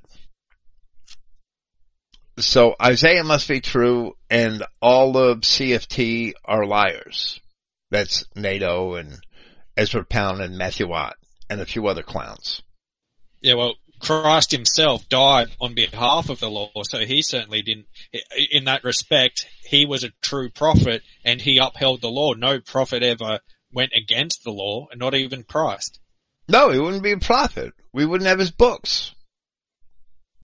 Oh yeah, that's another good point. Yeah, Christ made prophecies that came true. You know, the, the woman who, um, would have a testament in all the world, that his message would go out into all the world. Right. That, that is so profound. I, I pointed that out, I think, in my Matthew or Luke or, or whatever commentaries I did in the past, but that is so profound that he said things like that and they came true. Now what Buddha or, or what I, I, I don't know, fucking Dalai Lama could say something like that and in five years or three or two, his words are forgotten and they go off into the dust and his followers are on some other game because they're trying some other hustle. Who could say that? But Christ, the, the risk he took that all his words would be forgotten forever if that didn't come true. But it came true. What other religion ever did that? that wherever this gospel pr- is preached in all the world. Now, how the hell did he know in Jerusalem, months or days before he was crucified, that his words, the words out of his mouth, his gospel would be preached in all the world? But he knew it. He knew it because he's true. He knew it because he is God. That that would be a testimony to that woman that anointed his head and his feet and that's included in three of the gospel accounts. And she did receive that testimony that she anointed the head, the, the head and feet of Yahshua Christ, of, of the Messiah. So how did Christ know that that was going to go out through all the world? He only knew it because he is God. And it did go out through all the world, which proves that he is God. The, the proof is replete. That's not the only proof in the New Testament. There are many others that he said similar things like that, that the whole world was going to know this gospel, and it did. And we have it to this very day. What the hell? And uh, Bill but Byrne asked, uh, "What about Acts two sixteen through seventeen? Uh, how do you feel about that? And it's uh, rather this is that which was spoken through the prophet Joel. And it shall be in those in the days future, says Yahweh, I will pour out my spirit upon all flesh, and your sons and your daughters shall prophesy, and your youths shall see visions, and your elders shall dream dreams. Okay, so what's the problem? Well, he was. I think he's asking about your earlier comment, uh, where prophecy is over. There's no more prophets. Well, we might still have visions and dreams, but we're not prophesying the future of future events. No, no. The last prophet is Christ, in in my opinion, and that's His revelation. Nobody's going to add to that. We don't have the Word of God so that we can see the future. I don't believe that, and nobody's ever done it. And and all that bullshit about Edgar Cayce, I, no, that's not credible no, that stuff was never published before he died. That stuff was never published before it was claimed to have been fulfilled. I don't believe any of it. It's all Jewish propaganda. So, and, and that's just an example. Acts 2:16 and 17, yet your daughter shall prophesy and your young men shall see visions. That, that word prophecy has several aspects of fulfillment. It could be to reveal things that are not otherwise known, or it could be used of an interpreter of the Word of God, or it could be someone who receives messages from God and records them down that tell of future events. In that last sense, I believe Christ is the last prophet, as Paul of Tarsus attested in Hebrews chapter 1. Isn't that um, prophecy in Joel though referring to the later rains and we've only had the initial rains. So at that time of the initial rains, they did have some powers and now we're waiting the later rains. I don't think the later rains have come yet. So when the later rains come, then all flesh will have these powers again and they'll be, and they'll have dreams and they'll prophecy and they'll heal and so, so on. And Isn't uh, the later rains? Well, I don't know if they'll prophecy, and I'm not trying to be a stickler, but when the later rains come, the shit's already hit the fan, Babylon's already fallen, and we'll all know what the hell to do. That's my opinion. But I, Yeah, I think you're right in a lot of ways. It's speaking of the later rains. But by the time the later rain comes, the Holy Spirit is descending on the children of God once again. I, I really believe that it's going to be very clear what we should do because it's written in the revelation of Christ. Babylon is fallen. Take vengeance on her. Pay back to her double as she rewarded you. That the last destruction of the enemy at the late, at the wedding feast of the Lamb.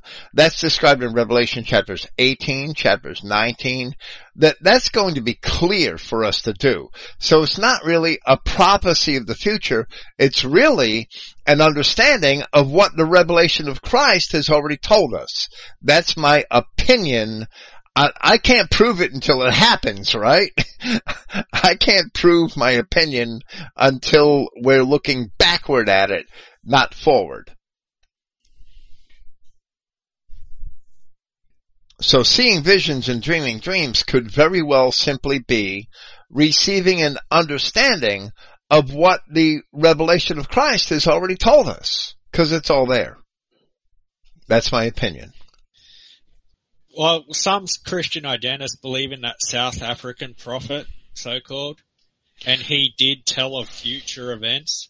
But when I read some of his stuff, it was very hit and miss. Like he had a lot of misses and some hits, and some of the hits were like kind of obvious that that, that that's the way things could play out. Yeah, So right. I'm not And- sure if he was a prophet or if it, He wasn't a prophet. He was a clown. and in my opinion, he was a clown.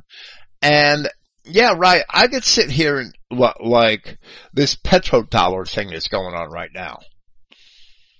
Right? And and I could prophecy concerning that. I actually wrote about it this morning in in in my and, and I've been saying it for months in the chat that this Ukraine war is really only about the currency that's that that's used to trade oil and gas. That's what the war is really about in Ukraine.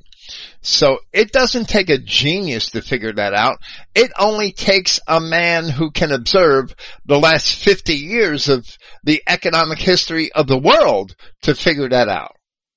Right? And a lot of people already have. It's in various other places on the internet.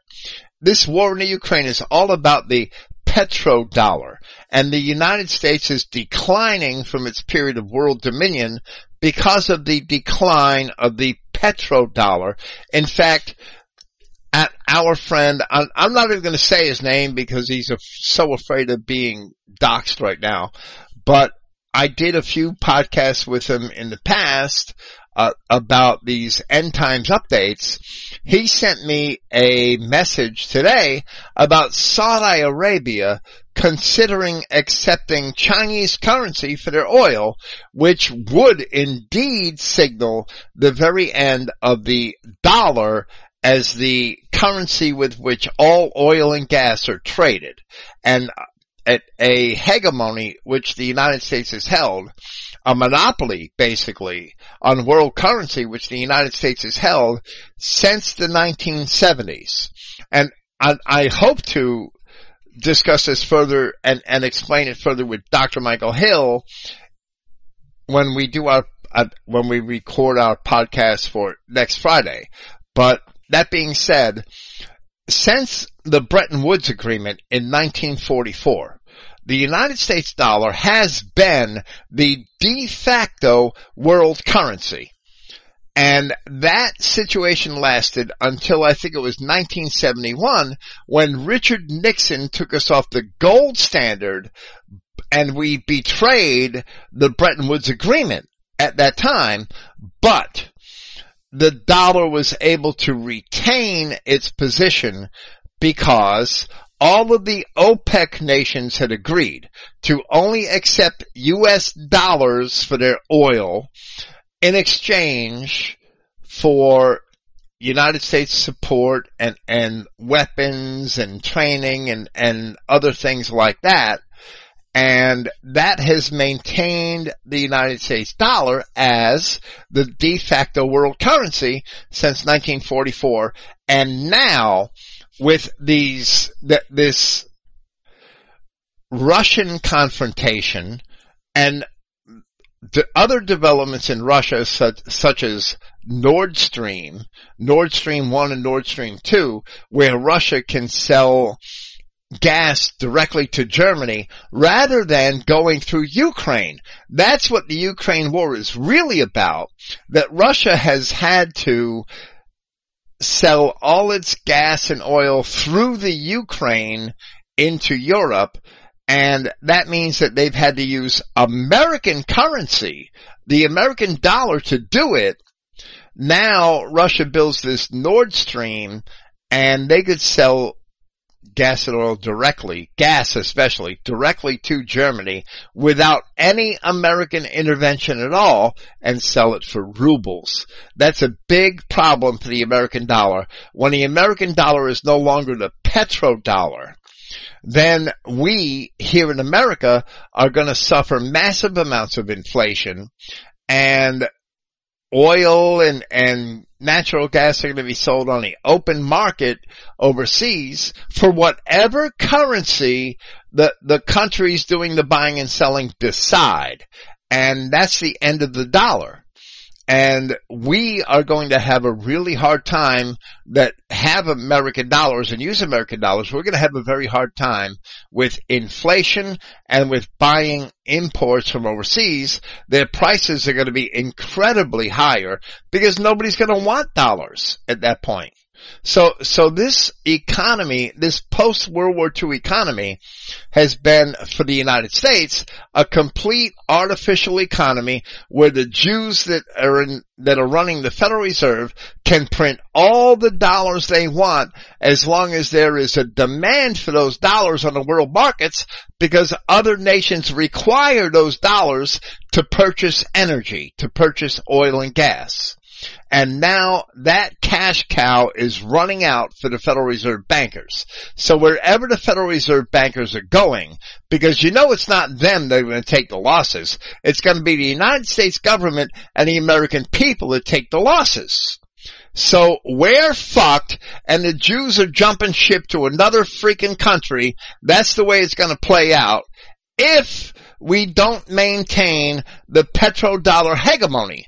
But if we do maintain the petrodollar hegemony, then Babylon doesn't fall. So we're all waiting for Babylon to fall. I would love to see the petrodollar, the United States dollar, fall from its position in the, the world even if that means that it's a little harder for, for us to eat next week, next month, it'll be better in the long run because Babylon is going to fall. That's my rant for this evening. But if if Babylon is a Jewish um, Jewish power ruling over our society, the the fall of the petrodollar may not affect them. It might only affect white, like middle class people like us, and the Jews will be immune to it. So they might have even, you know, I don't know much about it like you guys. I don't, I'm not very good on politics, but it seems to me I'm always suspicious that the kikes have some sort of plan in everything. So do you think Yeah, the they think they have a plan, right? that they think they have a plan, but who buys everything that these freaking chinks make over there in China? And where does all of the know-how and, and engineering come from to make these things in the first place? There, there's a, there, there's so many variables. But if, if American consumers can't buy this crap from China, then you think China's gonna sustain itself? Well, doesn't Revelation say that the merchants weep because we don't buy their goods anymore? Right, exactly. right there, Brandon. is it not? Exactly. Right in Revelation chapter uh, 8. No, it could, it could be a sign. It could be a sign of the fall of Babylon, but maybe Babylon's consolidating its power. I don't know. I don't know enough, but right, hope I don't know either. I'm not going to pretend to see the future. I'm not going to pretend to see the future. But all I'm going to say is that for the United States to maintain its position of world dominion, it has to maintain the petrodollar because that's the only thing that props up the dollar at, as a currency. Otherwise, the dollar's useless. They printed so many of these damn things that it, if it weren't for the worldwide demand of US dollars because other nations need it to purchase oil and gas, if it weren't for that demand, it would be worth, it, it would be totally worthless. They printed so many. And the United States is in such debt as a nation. Gambling that the dollar is going to remain in its current position. And of course it's not the Okay, people, it's not the American people that have benefited from any of this.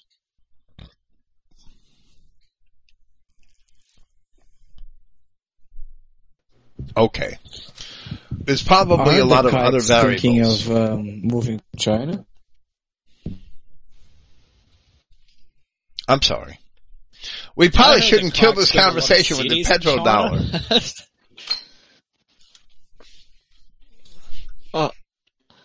Well, yeah, yeah, you kept that going a while, but that you were saying like uh, that's just like easy. That's just like something you can see. That's not a prophecy. And No, it's not. throw a I- bunch I mean- darts at the wall and hit a few spots aren't prophets. One of the funniest prophecies was when Eli James was claiming the world was going to end on in 2012. Oh yeah, and uh, Y'all weren't here back then. I I, re- I, I, I had a regular podcast that night back on December 21st, 2012. I, I think it was a Friday night. So I did my regular Friday night podcast and then I did my second podcast that night hanging out on the TeamSpeak chat, the, the audio chat and making fun of Eli James the whole time. And there's a podcast at Christogenea mocking Eli James December 21st, 2012. And I actually drank a six pack of Shock Top and Shock Top had a flavor called End of the World Midnight Wheat or something like that. And I took pictures of it and posted it with the podcast. I thought it was funny as fuck, right? I was just mocking those clowns or that clown. So that Eli wasn't alone in that. There were a bunch of them that really thought that the world was going to end. Jesus was going to return December 21st, 2012 because some squat monster calendar, some interpretation of some squat monster calendar thought so. And come on. Yeah, the Mayan calendar. Yeah. Such a joke. Like a CI pastor would go to a Mayan calendar and What? Yeah, it was a complete embarrassment. It was a total joke. So was NATO. it's, so was no different CFT. So of was. these. Uh, I'm sorry. Well, it's, yeah, it's no different than any of these like Catholic people or anything like that, Judeo, Baptist, Mormon, or whatever that wants to say they're also CI, and it's just no different. Well, Yeah, well, like right. they going try to- and marry. I'm not going to pretend to make any prophecies. I mean, what I say about the petrodollar is the obvious economic landscape in world politics at the time. But the problem is it, it only sounds like it might be prophetic and it's not prophetic. It only sounds like that because the mainstream media does not report on it. So most Americans are totally ignorant and oblivious of the situation and they don't understand that the axis of evil is only the axis of evil because they all try to circumvent the requirement to have American currency to buy and sell over, o- overseas, to buy and sell their oil overseas. That's the only reason why they're at the axis of evil. And that's Iran, Syria, Libya, North Korea. Well, there's another reason, you know, they're bastards. Well, yeah, they're all bastards and we know that. But so are the Jews that are calling them the axis of evil are also bastards. And, and this whole Russia-Ukraine thing is really only two gangs of Jews competing for, for domination of the region. That's all it is. Satan's house is divided against itself. Gotten so arrogant, they think they can fight against each other, and where, you know, we don't come into the equation, I suppose. Well, they they've done it all the time. It's like when they go and they pass some sort of gay bill and they want people to become transgender and then they start having transgenders in Israel. Yeah, Eh, they devour themselves. yeah, they they just go and poison the world. Yeah, What's like up, in, Doom? In the US, you have that um that government minister who's a, a government politician who's like a tranny or something.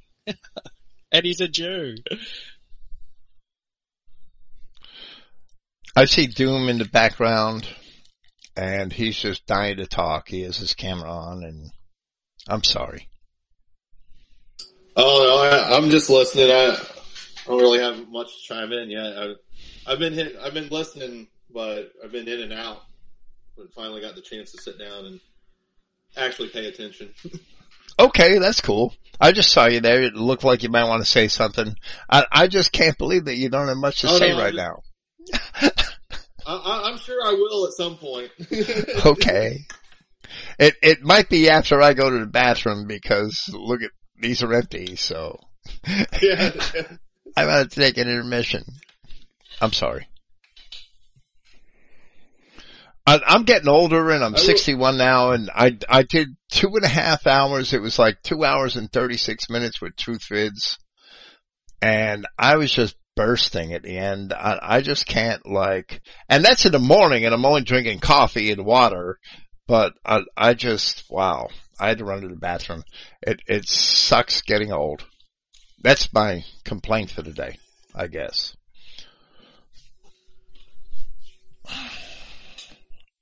But I, Bill, I, I have been, I have read a few things about what you were talking about, like the dollar being the, you know, money backing petrol, basically, and it, it is interesting to think about. You know, hearing some of the things that's happening in the world, like you said, that seems like people are starting to pull out and back Russia more, and you know what? Not that that's necessarily a bad thing, just you know how it's going to affect us in the long run. Well, from what I understand, that that the Saudi Arabians are basically in negotiations with China to sell China oil for Chinese currency. So that would yeah, be yeah. basically Saudi Arabians turning their backs completely on the United States when it was part of the OPEC agreement with the Arab oil crisis in the 70s that the Saudis only sell their oil for American dollars. So that could also, I wouldn't doubt if the neocons didn't start accusing the Saudis of, of making weapons of mass destruction or some shit. I really wouldn't. Right. It- it's yeah. on the horizon.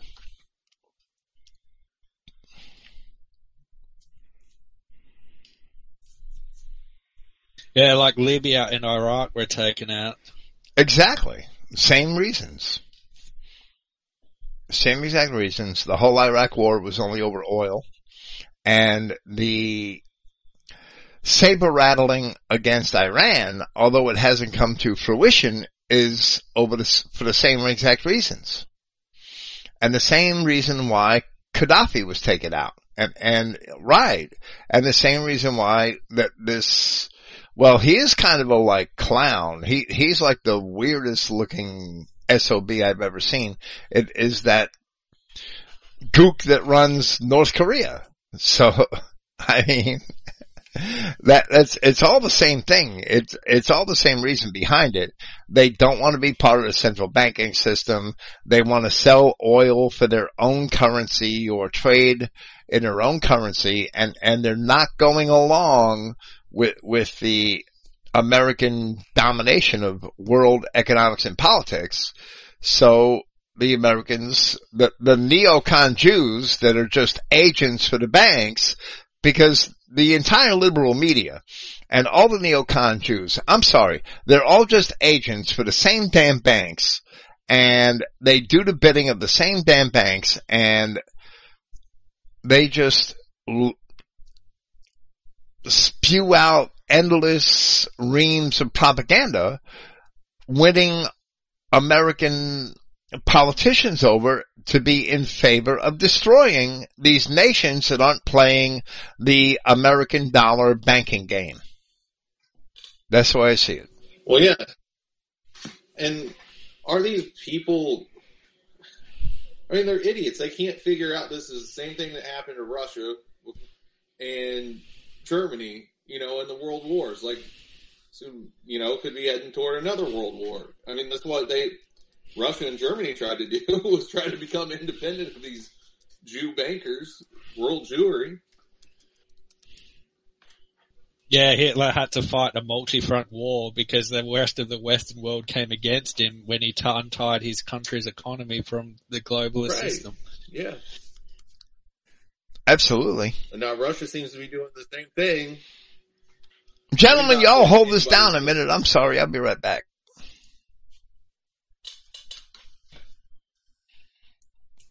That, that means I hope y'all continue your conversation. I'm sorry.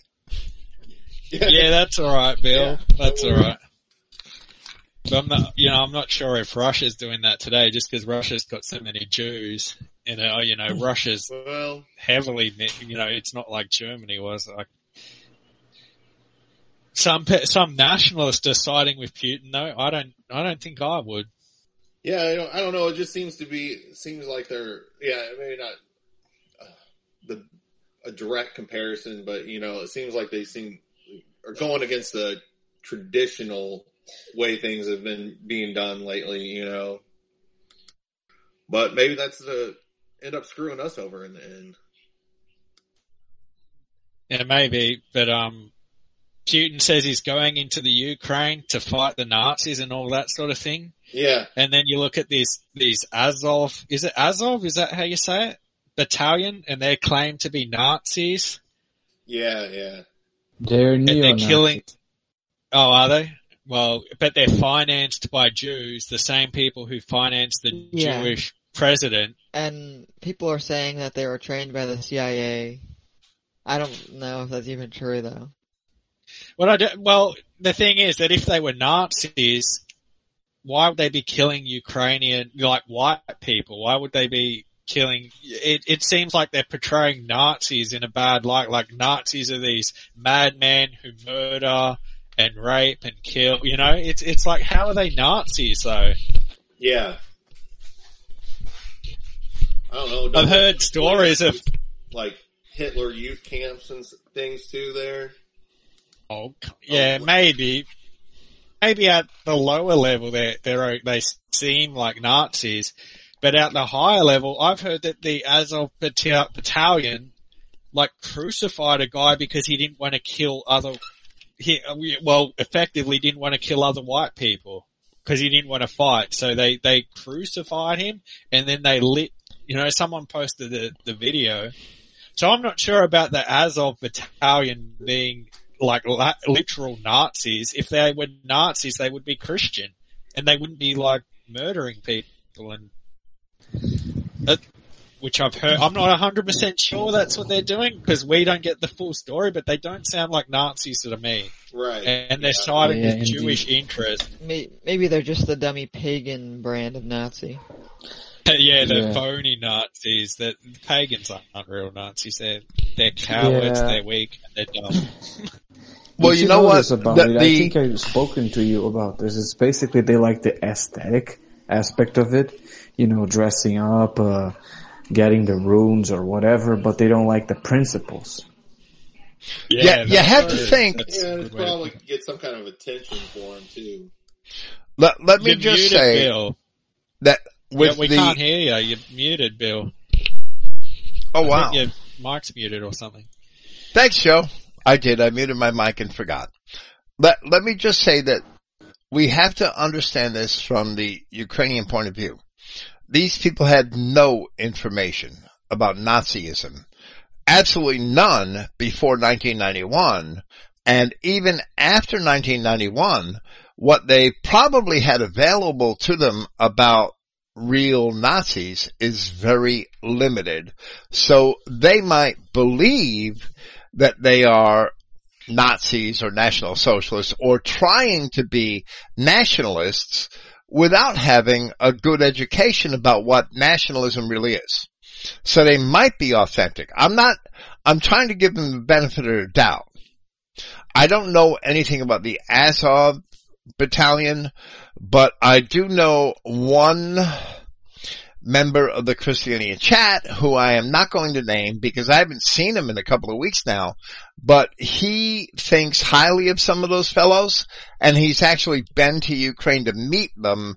So I really don't want to, um, talk smack about them. All I want to say is that it's very possible that they think different about what they should be as nationalists than what we think. All right, that's all I'm going to say there.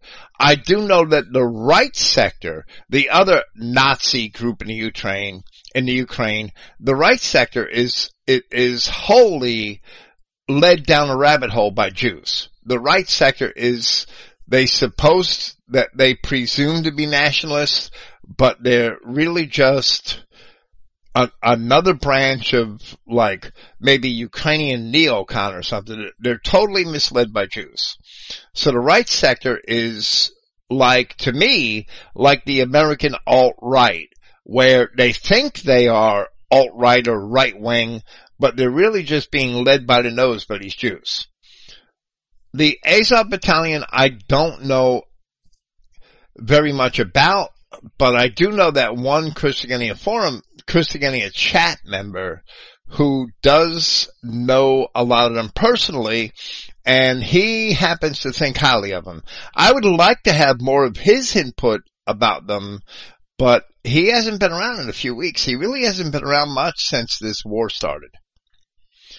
He's not in Ukraine now. Um, I have every reason to believe he's in the United States, but I haven't heard from him and I would like to. And if he hears this, then he'll know who I'm talking about.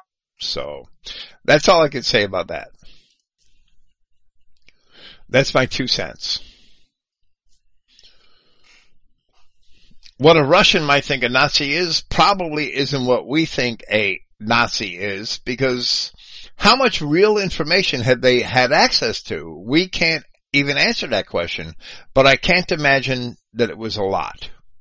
I really can't.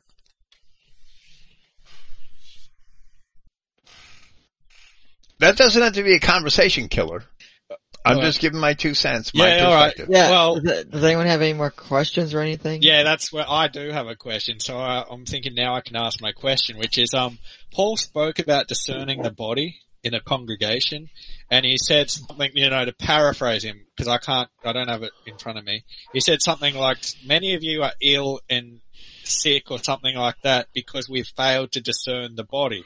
Right. And I'm thinking, you know, we, we don't really have the ability to know, you know, who we're actually associating with a hundred percent of the time. Right. I myself, I think I'm of British, um, ancestry. I don't know. So are we going to be punished by God if we accept a Mamzer who we think is a genuine white man? You No. know, are we going to have sickness in our congregation and trials in our congregation because there's someone in the congregation who we don't realize is a Mamzer?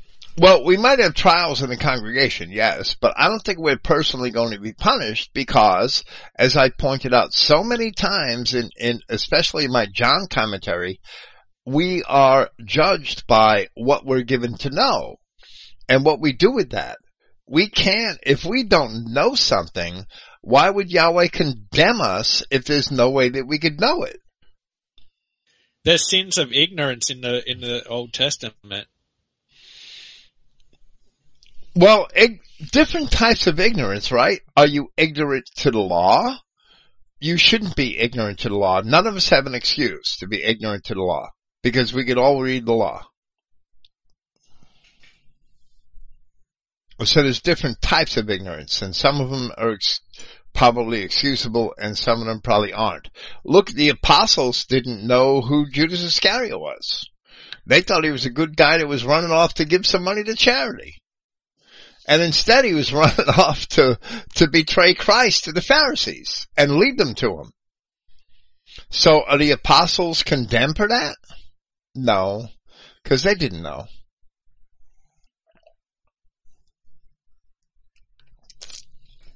Does that answer your question? Joe?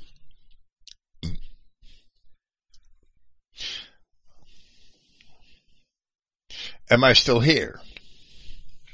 That does Is it- make sense to me. Like, if you, it, the one who the mams are would be causing the trials in They the eventually reveal congregation because themselves.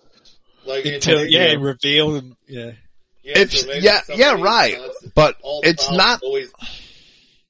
I'm sorry. It's not always evident what's happening. And I know that from experience. Look at the recent, um, experience with this Ed Whiffen character. This Mark Ed Whiffen. That's his full name. It's Mark Edwin Whiffen. Edwin Whiffen. That's his name. Mark Edward Whiffen.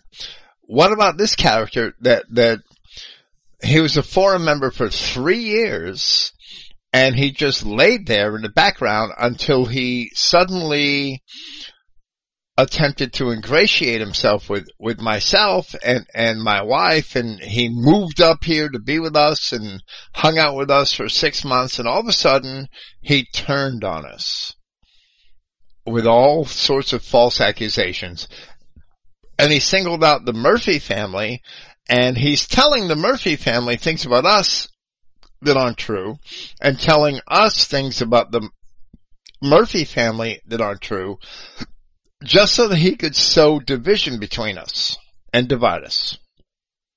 So what about someone like that? Wow. You, you don't know it when somebody's operating behind your back. You don't know it until somebody comes to tell you. And when somebody comes to tell you, you still can't act on it until you have proof in two or three witnesses. So all of that takes a long time to play out. And somebody in a congregation that doesn't belong there can actually operate for a long time before they're fully elucidated that they, they are bastards and that they have to go. In my opinion. Sometimes I but could Paul take, also says like some of us go on. like like some of us will be sick and ill because of these these um we failed to discern the body so some of us will have you know trials in the flesh because of these people among us so i'm wondering if like they're causing like a curse in a congregation and the I other don't- point was bill like in the Old Testament, there you, there were sin offerings for sins of ignorance. So if you were ignorant of something, you'd still make an offering just in case. I remember um the prophet Job made an offering for his sons and daughters just in case they had sinned in their heart. A sin of ignorance, I would think. So sins of ignorance, are we making sins of ignorance if we don't identify like mongrels in our own congregation? But I think it's inevitable. I think it's inevitable because first, we don't have all the necessary tools to identify mongrels. And I've seen a lot of Jews in, in my upbringing in New York, blonde hair, blue eyes, no, no detectable, um, anomalies in their skull shape or ear shape or appearance that you would think were white kids and they were Jews. They were so freaking mixed. They might have been a quarter Jew or an eighth Jew or a sixteenth Jew, but they were going to yeshivas. And, and you see that in New York City. You don't see it in, in like rural Kentucky, but you do see it in New York City. So what if one of those or, or somebody like that claimed to be a Christian and came into a Christian identity congregation? Maybe he authentically doesn't like niggers because he had bad experiences with blacks. So maybe he's, he's sincere about that. And he goes on and on, but he has all these other anomalies that he's causing trouble in areas. Maybe he has some immorality that Jews are prone to or something like that. And he's trying to spread that through the congregation. Who knows, right? I, I mean, it, it's, Paul of Tarsus dealt with false brethren brought in unawares.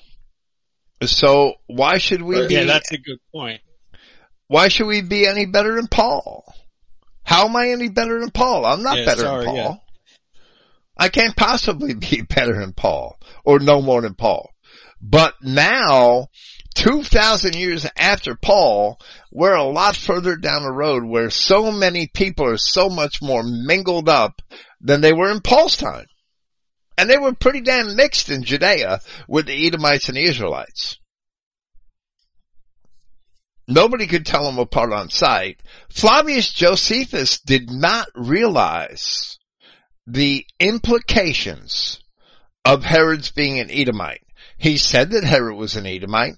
He said it like four times throughout his histories and his wars of the Judeans. He explained that Herod was an Edomite at least four times in different ways in those voluminous books. So if Flavius Josephus didn't, wasn't able to tell them apart by appearance, and if the apostles weren't able to tell them apart by appearance, how could we presume to be any better? I can't. I do the best I can. A man professes the gospel of Christ. He keeps the, the whole message. He doesn't promote any transgression of the law. I believe I have to accept that man until the time comes when some uncleanness is found in him. If I don't find any uncleanness you know, in if him, You're white, shouldn't we assume they're Israelites? we have to. Because there's, if, if there's no uncleanness in their pro- profession, in their deeds, in their fruits, and they're apparently white, how do we kick them to the curb?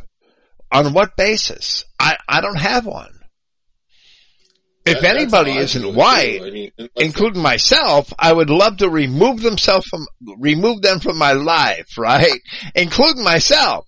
It, that's the way it is. That, that's a person that loves the law, but how do I tell?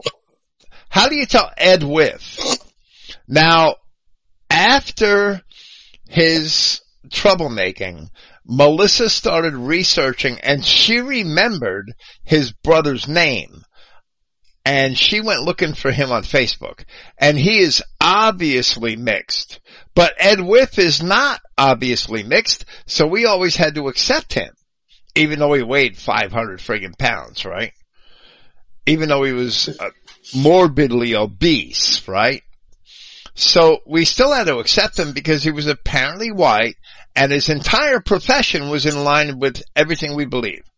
So we accepted him until the day that he exposed himself by causing divisions and troubles that were unwarranted and we had to cut loose from him. I had to accept him. What can I do?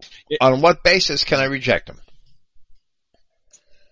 No, that's logical. I guess I was just getting a bit feeling space because I was wondering, like, could tares in our community cause us illnesses and things like that? And that, you know, we can't know. We can't answer that question. It was maybe, a, you know, Well- well- we answered it as best we can, anyways. So yes, they probably can, and they probably did that to first century Christians, but we have to just have, be pure in heart and, and I believe always try to do the best thing. If somebody comes along and, and their gospel profession is correct and they are apparently white, I don't care if they got funny ears, um, his forehead's too short, his nose is, it is too wide, hi- his hair is a little coarse or it's too dark. Get the fuck out of here. If, if we want to reject each other on that basis, where does that end? Where does it end? I don't care Well, if you got, be. Yeah. That would be, yeah. And, I don't care if you that was the got two or three guys talking with the ideal NATO. phenotype. And you're gonna find, a, two of those guys are gonna find a reason to reject the third. It, it's gonna happen eventually. Where does it end? It's subjective, it's bullshit. Christ said, by their fruits you know them. Now, if there's three guys in, in a group and one of them's a fucking faggot and he's trying to suck the dicks of the other two, then him you gotta get rid of. You gotta get rid of him whether you think he's white or not because he's a sinner. And that's the gospel profession and that's the word of Christ and that's the teachings of Paul. So I'm and not gonna I'm thinking now is link connecting it to to I'm that sorry. because then if we're failing to even look at the fruits of a person, then we're failing. But if we're always prepared to look at the fruits, how, you know, we're not really failing Christ and we're not really failing Paul. Right, I always assess men by their fruits. Now, there are obvious non-whites that you can't accept. But if somebody's apparently white and professes to be white, you have to judge them only by their fruits. That's all you have to go by. And that's the standard in the gospel. That's how Judas Iscariot was judged. Even though Christ knew he was a devil. And that's his example for us. Christ knew he was a devil because he's God. The apostles didn't know he was a devil. They thought he was a good guy because they're only men. They're only men. I'm only a man. I'm only a man like them. So I can't do better than them. Yeah, that does sound like us. We're only men. And, and Joe, I just posted this. I mean, everyone, I think everyone was already talking about it when it happened, and you talked about it in the forum here. I don't know if this was before he was on the outs or after, when he was talking about women with big butts and all this crap. How they're all hot or whatever. You And Bill was messing it? with it. No, you posted it in the forum. Oh yeah, yeah, yeah, yeah. He was. That's when I sort of thought, thought, why is this Yeah. guy speaking against the law? Like I'm talking about marriage, and he's talking about big butts and stuff, and I'm like, what? Yeah. And, and that's the way he was. The way he right? said it. It I'm was so sleazy. It was so sleazy. And could you imagine, like, this 500 pound guy, like, perving on your girlfriend or whatever? It was Yeah. so sl- weird and sleazy to me. he was totally sleazy. He was totally sleazy. And we would Bill, never accept the sleaze. We never some accepted the sleaze. So he evidently, he, he eventually kept his sleaze suppressed, but he never repented of it. Bill, isn't there something also, you know, on the mind, let's just say, of the possible terror? For example, one could uh, doubt that the person, oh, okay, he's behaving well, and maybe even the person is trying to give the best of himself, but he doesn't know if he's a terror. Like his, it's cloudy, his family history. So isn't there that possibility as well? Maybe he's trying his best, he's not trying to undermine the, the community. I, I think there was a guy like that on the forums. I think his name was Torba, and maybe he thought of himself as being a Jew, and then he wanted to remove himself. And then he found out he wasn't a Jew and he came back. I, I understand that. And, and a lot of people are rash like that. Um, the fact that he had a conscience, that, that showed me that he may not have been a Jew, but he tried to come back, but he never really came back. I don't know what happened with that, but he eventually fell off. Which kind of made me feel bad if he Uh, wasn't a Jew. I think he got really hurt. He was really feelings based. We told him like, oh well, you know, you have to agree with the Bible law, and the Bible's law says no, Right. no mongrels, right? And he was really upset about that, but it wasn't really us being mean to him. It was more like he was being mean to himself. Yes, right, exactly. Oh, so but we have to remain subjective, or I'm sorry, we have to remain objective concerning the law, and we have to uphold the law. And it really breaks my heart to kick some people to the curb when they themselves admit that they are one eighth this or one fifth that or whatever. It breaks my heart, but I have to explain to them, look, you can't be here no more because you know that you are mixed and that violates the law. So even if you think we're cool, you can't hang out with us. I'm sorry, that's the way it has to be. And, and I've been confronted and I've told this story of many times in, in, in prison in, in podcasts that when I was in prison teaching CI for 12 years, 11 years, I'd, I'd say to, guys would challenge me and say, what if you're mixed? And my first response would, right from the beginning was, what does that matter? What does it matter? If I'm mixed, I don't belong. It's the word of God. That's what matters. What I think or how it affects me doesn't matter. It's the word of God that can't change. Period. So if I'm mixed, I won't be in the kingdom of heaven. the law. Can't change it. No. Can't change the law. So my personal situation or yours or his or his or his has no bearing on the word of God.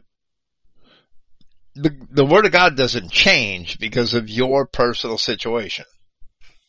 Never. And if you think so, then you are just an arrogant bastard. And yeah, you probably are a bastard at that point. Right. Hey, Yeah. Sorry, uh, Doom. It's just that uh, I wanted to add a few Yeah, things because, you know, there's also the question of, for example, someone who's outside the United States, like my case. But you know, I have a family history. I like to think that I'm kind of safe for that. But if eventually I find out that I do have a tear of blood in my in myself, I'm going to remove from the community, and I don't want to damage, you know, their, their reputation. And I can accept my fate if I am a tare. Personally speaking. Well, you know so yeah, what? I, I agree. We'll probably miss you, but ahead, I, I don't know how many hundreds and hundreds of people have left this community. Now, they all haven't left because they're all tares, but that it, it's, if, if you look at the member numbers in, in the Christogenea Forum, it's, it's way into the thousands, but there's only 70 or 80 active members. That's the way it's always been. So I'm just used to it. And, and I, there are a lot of people that have left that I miss that I don't have any idea why they left. So did they remove themselves or they just get tired? Did they die? I, I don't know. It's crazy. Some might have felt the pressure of, you know, go back to so-called, you know, norm, the norm, beliefs, Right. Judeo, Judeo-Christianity and whatever. Right. The That, thought that's of very being possible. lonely for a while was too much or something. That's Well, I mean, very possible. You can't hang out with all the people who love Jews. Well, and and if you're honest with people, I mean, most people don't want to hear it. You know, they don't want to hear the truth. And, well, even if they think there might be something to it, they don't want to investigate it themselves because they're afraid of the consequences of what they might have to change in their lives. If it is, if they find it to be true, they can't deny it. And other people just, you know, so brainwashed that they won't listen to you. There was like a news story years ago where um a white business was denying service to a a non-white customer or something, and they quoted the scriptures like, "We don't serve non-white customers because you know they shouldn't be." You know, it was a CI business, and then the media confronted them, and they completely um caved because their business was about to be destroyed. Yeah, that's. I mean, I mean that's what you face. But I mean, if they, I mean, that's sad that they caved. If you know they were true Israelites and you know Yahweh would have taken care of them in a different way, yeah, they might have lost that business. I'm but- sure they still lost their business. Yeah, Yeah, I can't remember exactly what they said. Like- if they if they would have held their ground. There's also There's another no news point to concede. Yeah, there's no point. In, I'll ne- yeah, never surrender. There's also a, another news story from um, a lady years ago who, like, um, her daughter started dating like a mongrel, and she ended up shooting her daughter and herself, and um, did death by cops when the cops came to her house. She suicide, you know, death by cops. So you know, some people they they take that profession and they're prepared to die for it because she didn't want her daughters to marry a Negro or whatever. I posted that article in the King, in, in the, um, wow, what was her name? I can't remember her name, but I posted in diversity or deception section of the forum, I believe. I commented on it. I believe it was in back in 2016, I think. But I commented on the topic. Yeah, good for that woman. She killed her two daughters. I, I mean, that's a horrible thing, but they were both race mixing. Christy Sheets, Manic or Martyr. She's a sticky in the diversity or deception section of the forum that this woman should be a, a hero. She should be a, a, a Christian identity saint, right? She killed her own two daughters and committed suicide by cop, right? Which is a way of killing yourself by confronting the police with a gun because you know they're going to shoot you to death. And that's exactly what she did. She killed her two daughters and herself, essentially, because her daughters were race mixing. She had the opportunity to kill her husband, who accepted the race mixing, and she purposely did not kill him. She let that bastard suffer and live with it, and he deserves to live with it. And he still to this day doesn't know why he's living with it. I wish I could meet him so I could explain it to him, cause I would. Damn faggot. Letting his two beautiful white daughters run off with freaking Mexican scum. And she said, fuck this and killed them both and killed herself. Basically. Good for Christy Sheets. I'm sorry, I didn't expect that rant to be a conversation killer.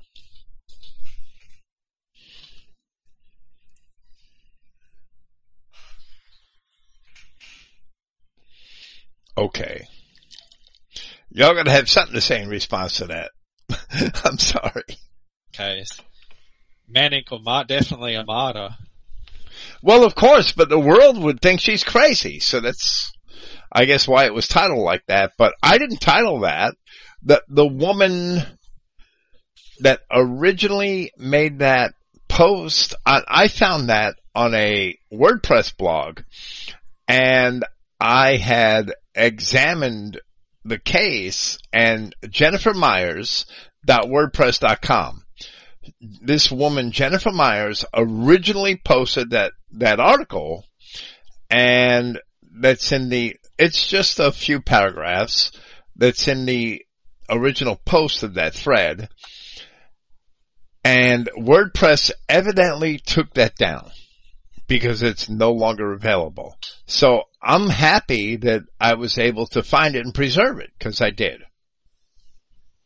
So good for Jennifer Myers for helping us find it. But Christy Sheets, as long as Christy Kennier exists, won't be forgotten. But I'm sure she won't be forgotten by Yahweh. Cause she, this is definitely a white family and the daughters went off into race mixing with these Mexican shitskins and she did the right thing. She really did.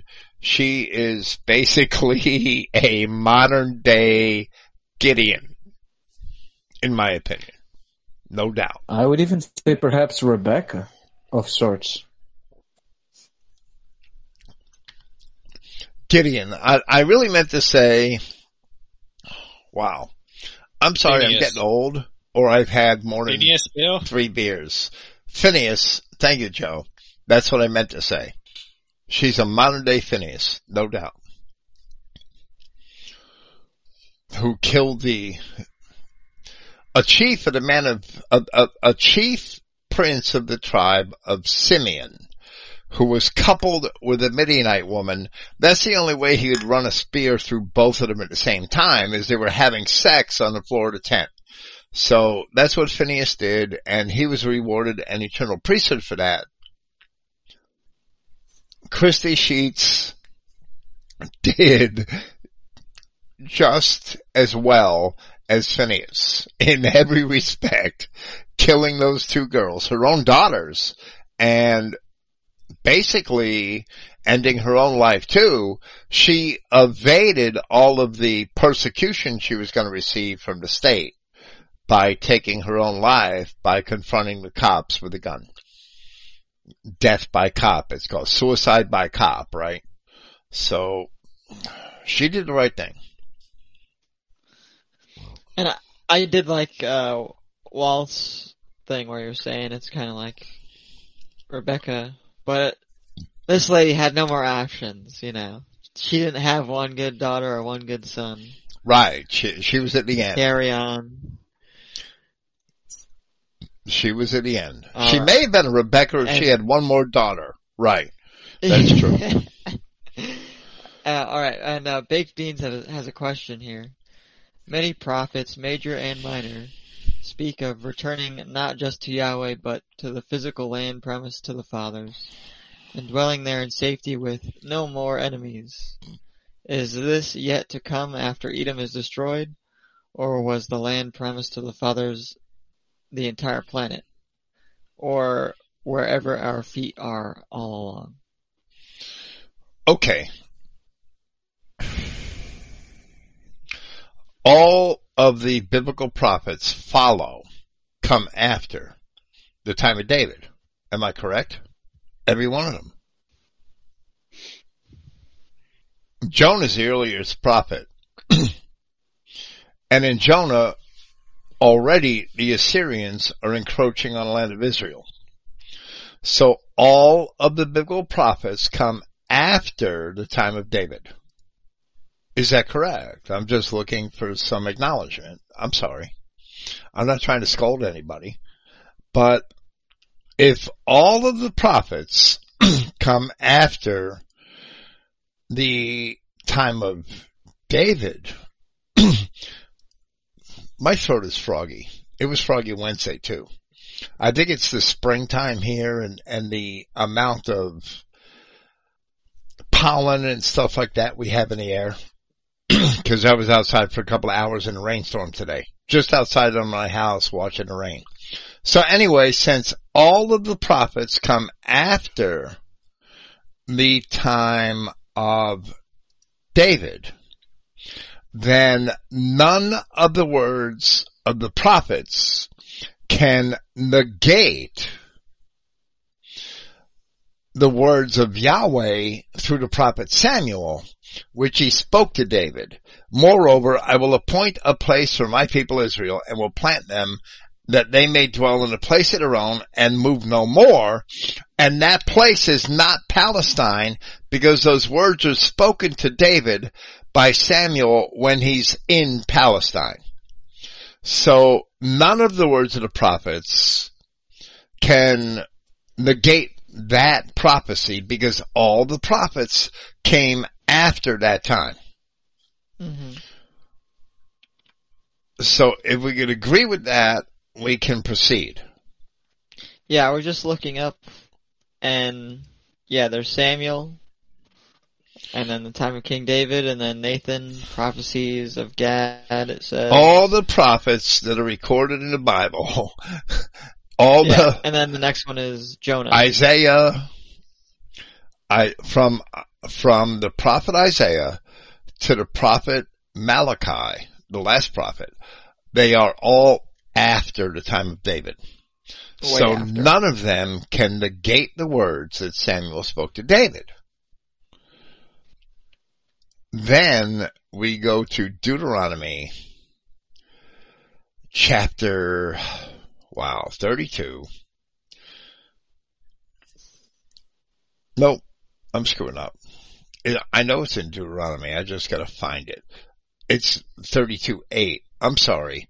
I thought it was 32.7 because I'm like freaking 61 and senile. I thought it was 32.7. It's Deuteronomy 32.8. Okay.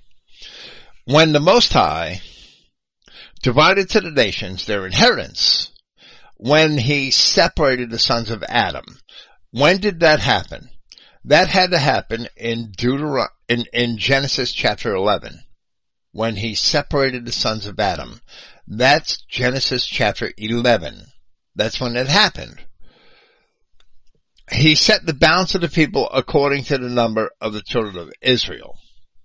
And to me that indicates that the children of Israel would have land outside of the land that was divided to the Genesis 10 nations in Genesis chapter 11. So the land that the children of Israel were given in Palestine even if the Canaanites were bastards, they were still children of Adam. And they did not inherit that land as their own. It wasn't in addition to the land that Yahweh gave the other children of Adam. So that could not have been the land of Deuteronomy 32.8. The land of Deuteronomy 32.8 must be the land of 2 Samuel 7.10. That's my opinion. And 2 Samuel 7.10, those words are spoken before any of the prophets. So even if the children of Israel are to inherit the entire world, and even if eventually they will once again possess the land in Palestine, the land from which they will move no more is not in Palestine. That's all I'm trying to say. Oh, so uh, the Adamites always, uh, sorry, the Israelites, they always were promised Europe in particular? Well, land that the other Genesis 10 nations didn't possess, and Europe, Northern Europe above the Danube River fits that description. As does the U.S. and Australia. That's what I was going to add. I was going to add that next after you precipitated me, but that's okay. That's fine. That's good. I think that was a good answer. Uh, and So- uh, Baked Beans has Sorry, another. I, I, I got cut off. Did you have I don't know. Let's hear from Baked Beans, damn it. Where is he? Uh, no, he. I don't think he's here, but he's in the chat. He's in the Uh, type chat. Okay. yes. He's chicken, in other words. No, I'm kidding. I like Baked Beans. His posts are guy. often, often edifying, even for me. Uh, but Walthioff, did you have something else you wanted to say? No, actually, I was asking the question, but my internet kind of glitched, and I couldn't hear it. Maybe I'll oh, wait for okay. the. Well, here, here's Baked Beans' question. The temple spoken of in the latter part of Ezekiel, did it ever exist? Was it supposed to exist? Why is it so detailed in its measurements? How do we interpret it within CI? Right. And, and that's something that I've always had on the back burner because I don't believe that temple has ever existed. And I believe that if Ezekiel prophesied it, it does represent something, but I don't know what that thing is yet. But let me say this, that the chapters in Ezekiel are very much out of order. And one day, if Yahweh permits me to live long enough, I'll do a commentary on Ezekiel and put the chapters in the correct order first. Now, other people at Christogenea have done that. Vern and Vern did it in Pennsylvania. Vern had sent me a list of the chapters of Ezekiel in the correct order. But I would like to read them in that order. If, if you go through the book of Ezekiel and just search like strong concordance in Ezekiel for the word year, that's all you have to do. And if you search Strong's for the, for the word year, you will automatically see, it, it's very easy to see that the chapters are out of order. So, once those chapters in, are in the appropriate order, I would like to read the prophecy of Ezekiel once again and, and in that context, study those chapters on the temple. But I don't believe that temple has ever been built. The second temple does not fit that description. So whatever it's talking about may still be in the future, but I- just haven't studied that closely enough. I've read it several times, but it needs to be studied in the original languages and much more closely.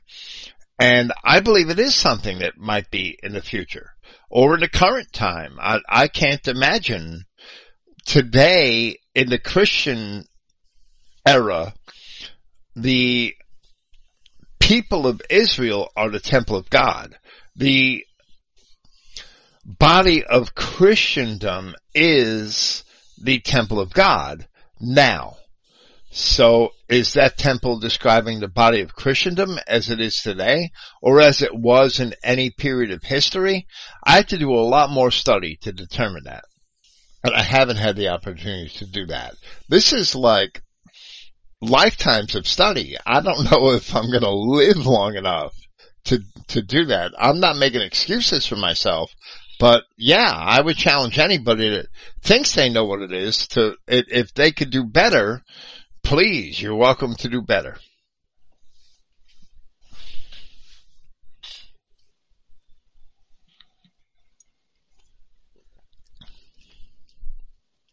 I hope that answers his question. No. no, he's not That's a lot of can't feedback. Confirm. Cannot confirm. I'm Um, sorry, it can't but- be confirmed. It can't be. I- I'm not. Oh no, that's not what I meant. I meant he can't confirm that it's a good answer. That's Uh, fine. uh, I'm, I don't think it can be confirmed, Zeph. and uh, Byrne has a different question here.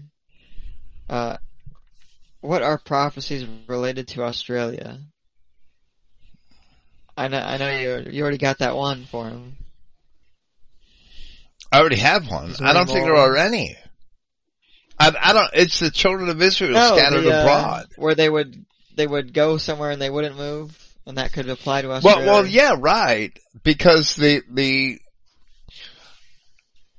the ultimate objective is for the children of Israel to fill the face of the world with fruit, as it is in Isaiah. That the children of Israel would fill the whole world. Now, the world at that time was smaller, but the world has grown since we've gained the ability to travel and, and the ability to communicate much more rapidly in, from, I mean, across the globe, if I have to call it a globe. So, so could we do that 3,000 years ago? Of course not. But to fill the face of the world with fruit means that the children of Israel w- would consume the entire world, even if it's the world as it was known at that time, right? So that's the objective of the plan of God is to eliminate all other peoples and have the children of Israel fill the face of the world with fruit.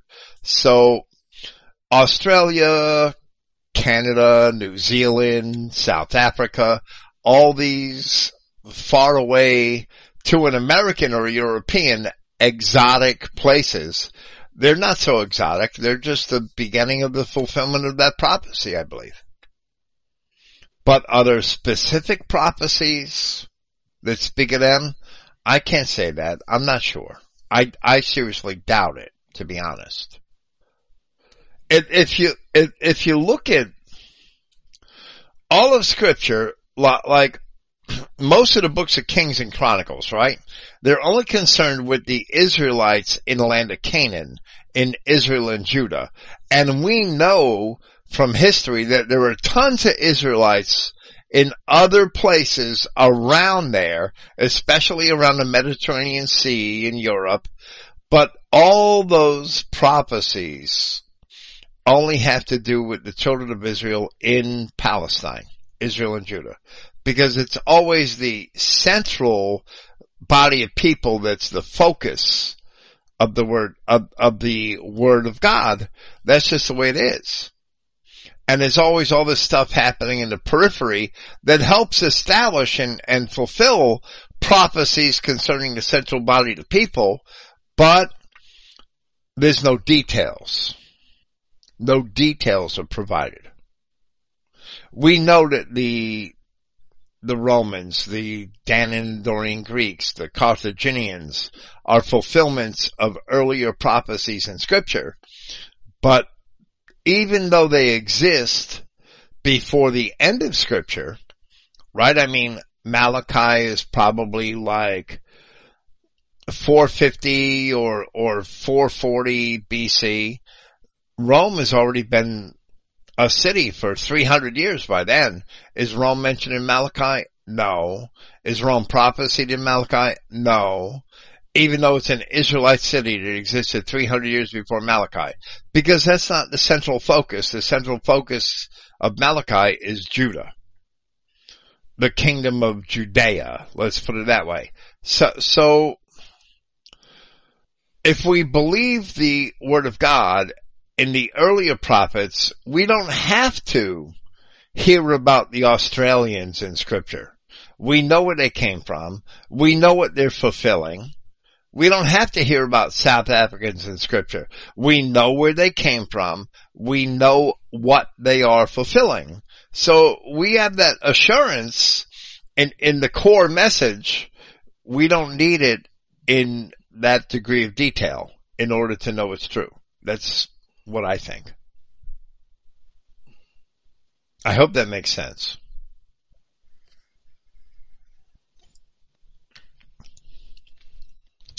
And we got David. David, are you there? He just got in. Dasho's been really quiet too. He's talking in the chat to some people, but yeah, he has been I always wondered what Dasho stands for. Dash O or supposed to be a uh, Russian name? I just He does Morse it's something code. made up.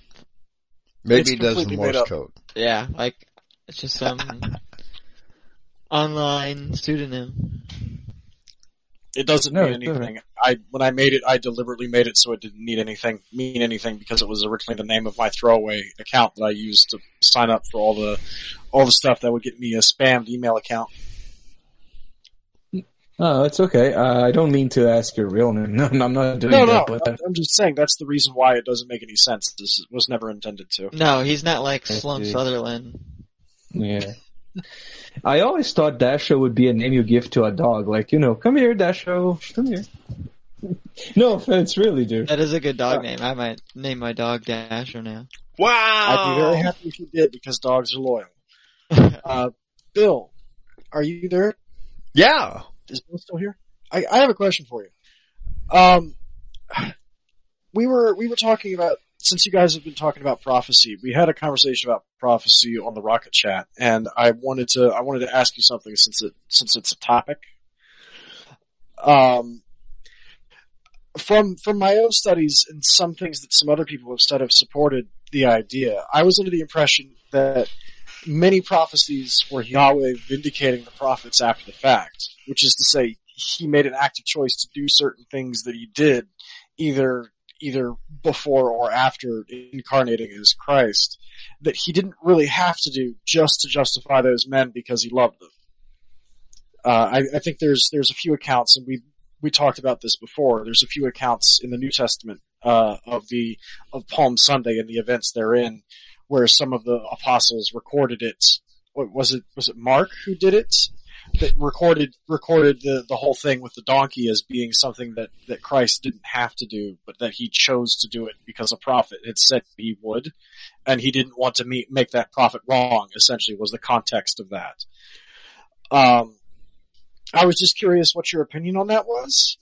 And also, there are things in the book of Revelations that not only seem to support that, but to suggest that that's still in play. It seems as though any of us could be a prophet if we do the same thing, but for Christ, which is to say, if we vindicate Christ with our words, we can we can effectively become prophets because we are we are backing him up on the things that he said would happen. And Okay. there are all Christ- passages in Revelations. I'm sorry. Go ahead. It, it's obvious in the, in the gospel accounts that Christ consciously chose to do certain things in order to fulfill the prophets, the words of the prophets. There's no doubt. Right? And, and the entering into Jerusalem on the foal of an ass is certainly one of those things. Okay. But the difference between what he could do and what we could do is that he did those things successfully within the context of a greater structure of prophecy that points to him as this Messiah. Do you see what I mean? It is I think so. so, so we have this greater context of prophecy that he couldn't control. such as Isaiah chapter 9, unto us, or maybe it's chapter 7, I don't know the Bible. Unto us a child is born, and, and his name will be the, the, the everlasting father and all these other, th- all these other things that all point to him, right? He had no control over his birth if he's a mere man, right? So we have this greater structure of prophecy that a mere man would have no control over that he fulfilled. And then we have these other prophecies in the course of his life that he made a conscious decision to do certain actions in order to fulfill those prophecies. So there were things that were outside of the control of a mere man that he fulfilled. And then there were things that seemed to be within the control of a man that he fulfilled. But he still told those apostles, go down to that corner at, at 33rd and 3rd and there's a, you'll find an ass tied to a pole and you tell the owners of that ass that I need them and he'll let you have them. Now how the fuck does that happen? That's like me telling you, Dasho, to go down to some corner in, in Richmond, Virginia, and you'll find a Cadillac, and you tell the owner of that Cadillac, who's gonna be standing right there on the corner, cause he's a nigger hanging out on the corner, drinking out of a bottle, of, a paper bag, and it's, and, and it's some kind of friggin' night train or something, and he, you tell him that I need that Cadillac and he'll just give it to you. He'll just throw you the key. That's the equivalent. So he, even though it seems that he made a conscious decision to drive into, to ride into Jerusalem on the fall of an ass in order to fulfill Zechariah, there are aspects of that that show that he had the prescience that only God could have, that he could send you to some random corner in Richmond to pick up a Cadillac, to drive him into the city. Is that wrong?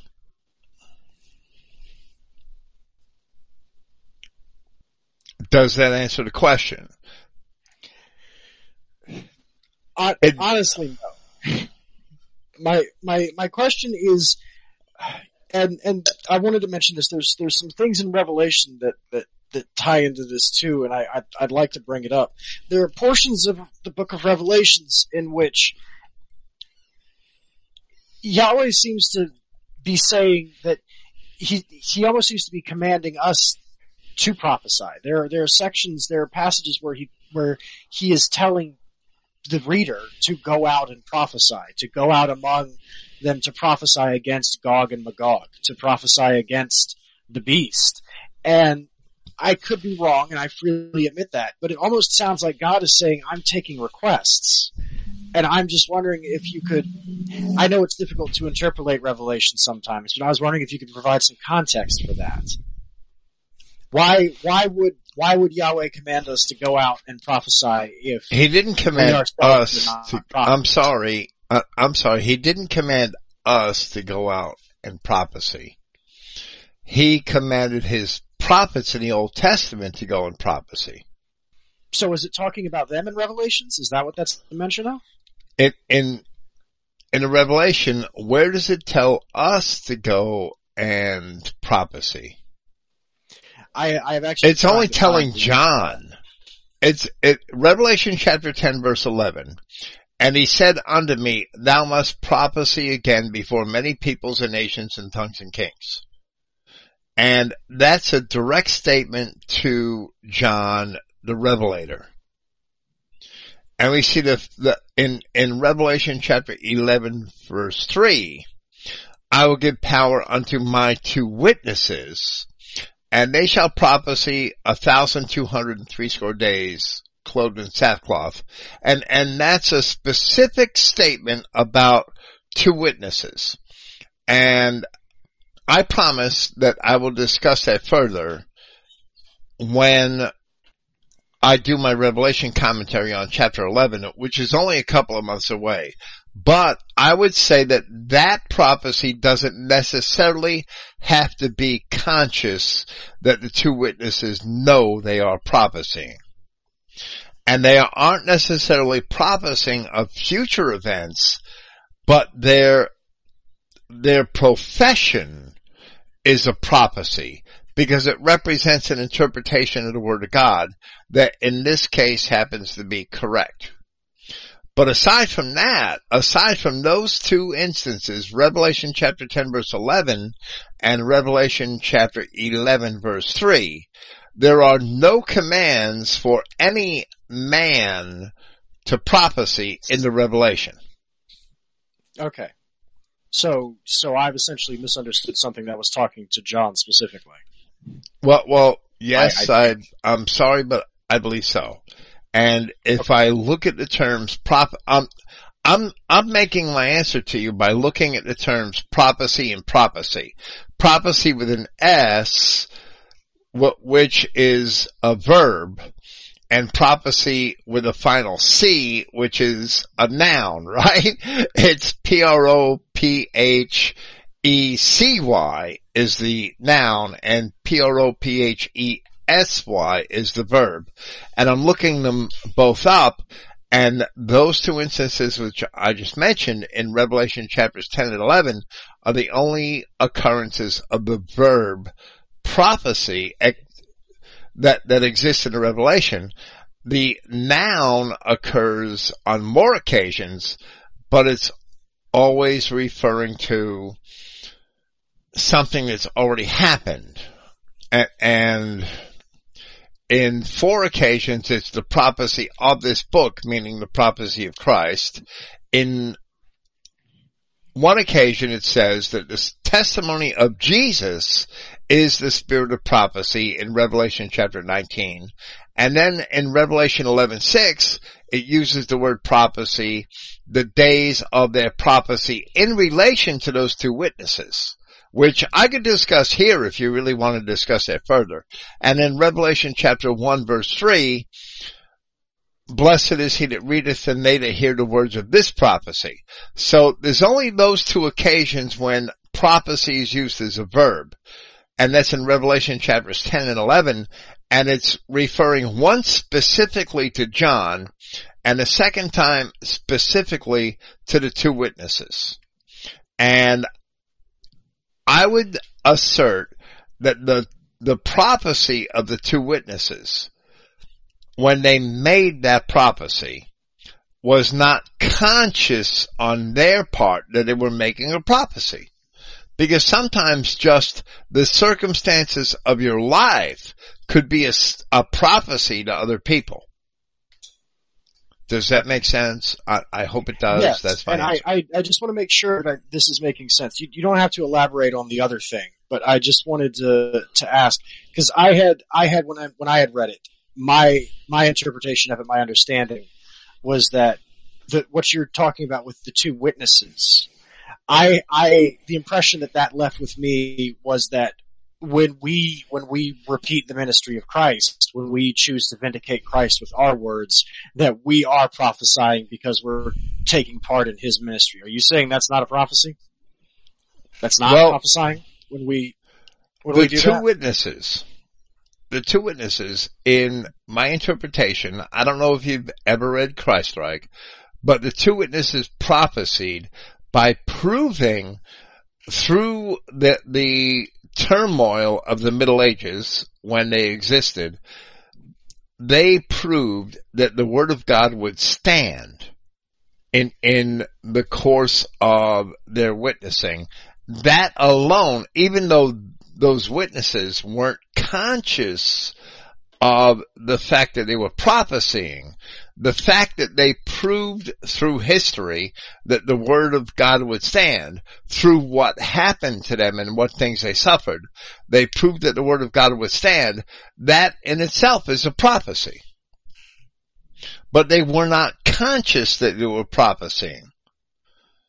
In other words, they weren't one of these modern day clowns that said, in, in next year the economy is going to fail And the year after that, China's gonna invade us.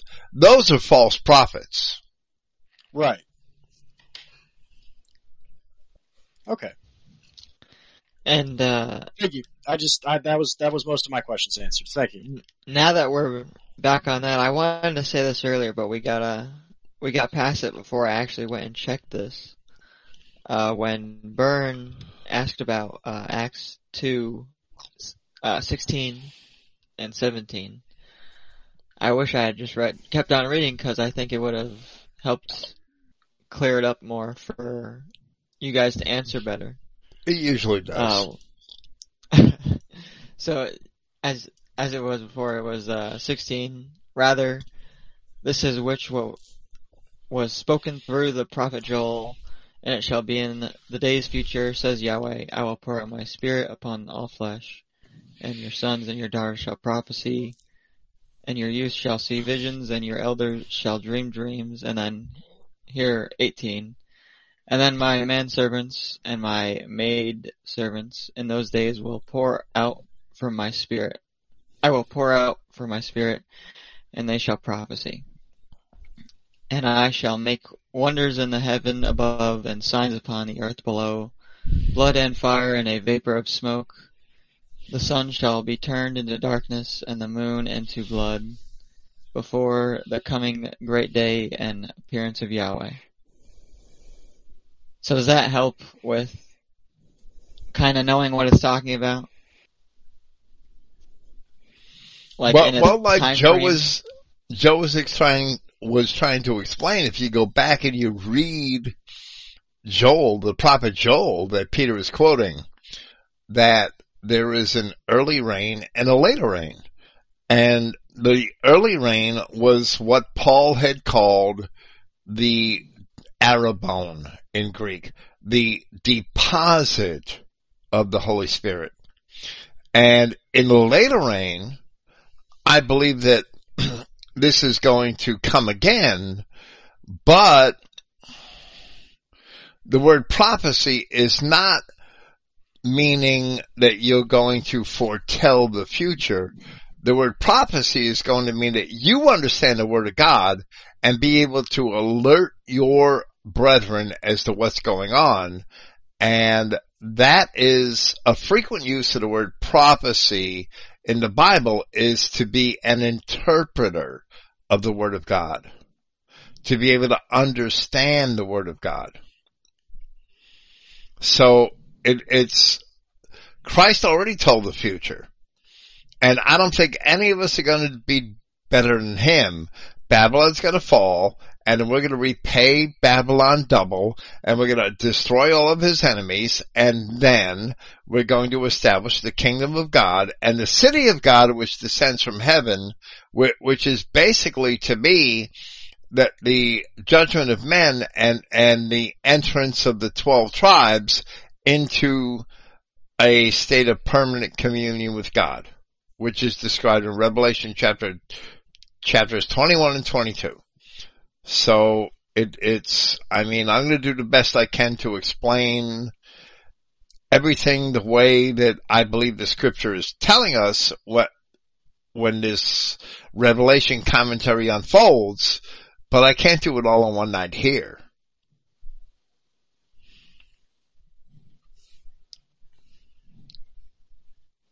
So those prophets aren't necessarily telling the future. They're interpreting what Christ has already told us and what the prophets have already told us.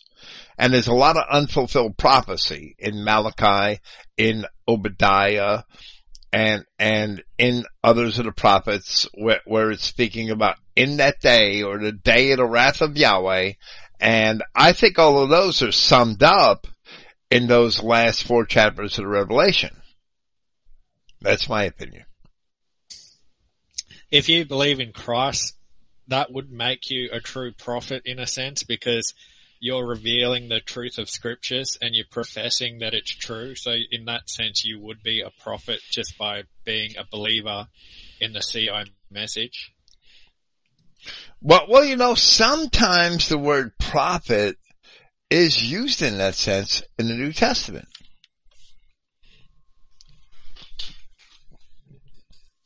Because a Even- prophet can be someone who reveals the truth of the word of God. So if you're revealing the truth of the word And- of God, And that's what I call an interpreter of the word of God, right? The, the, one of the three shades of meaning of the word prophet.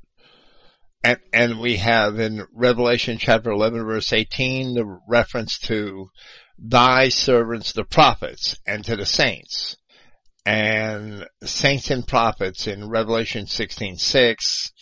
And a lot of times it's speaking of like contemporary times to certain prophecies that it's not talking about the Old Testament prophets, but about the children of God as prophets.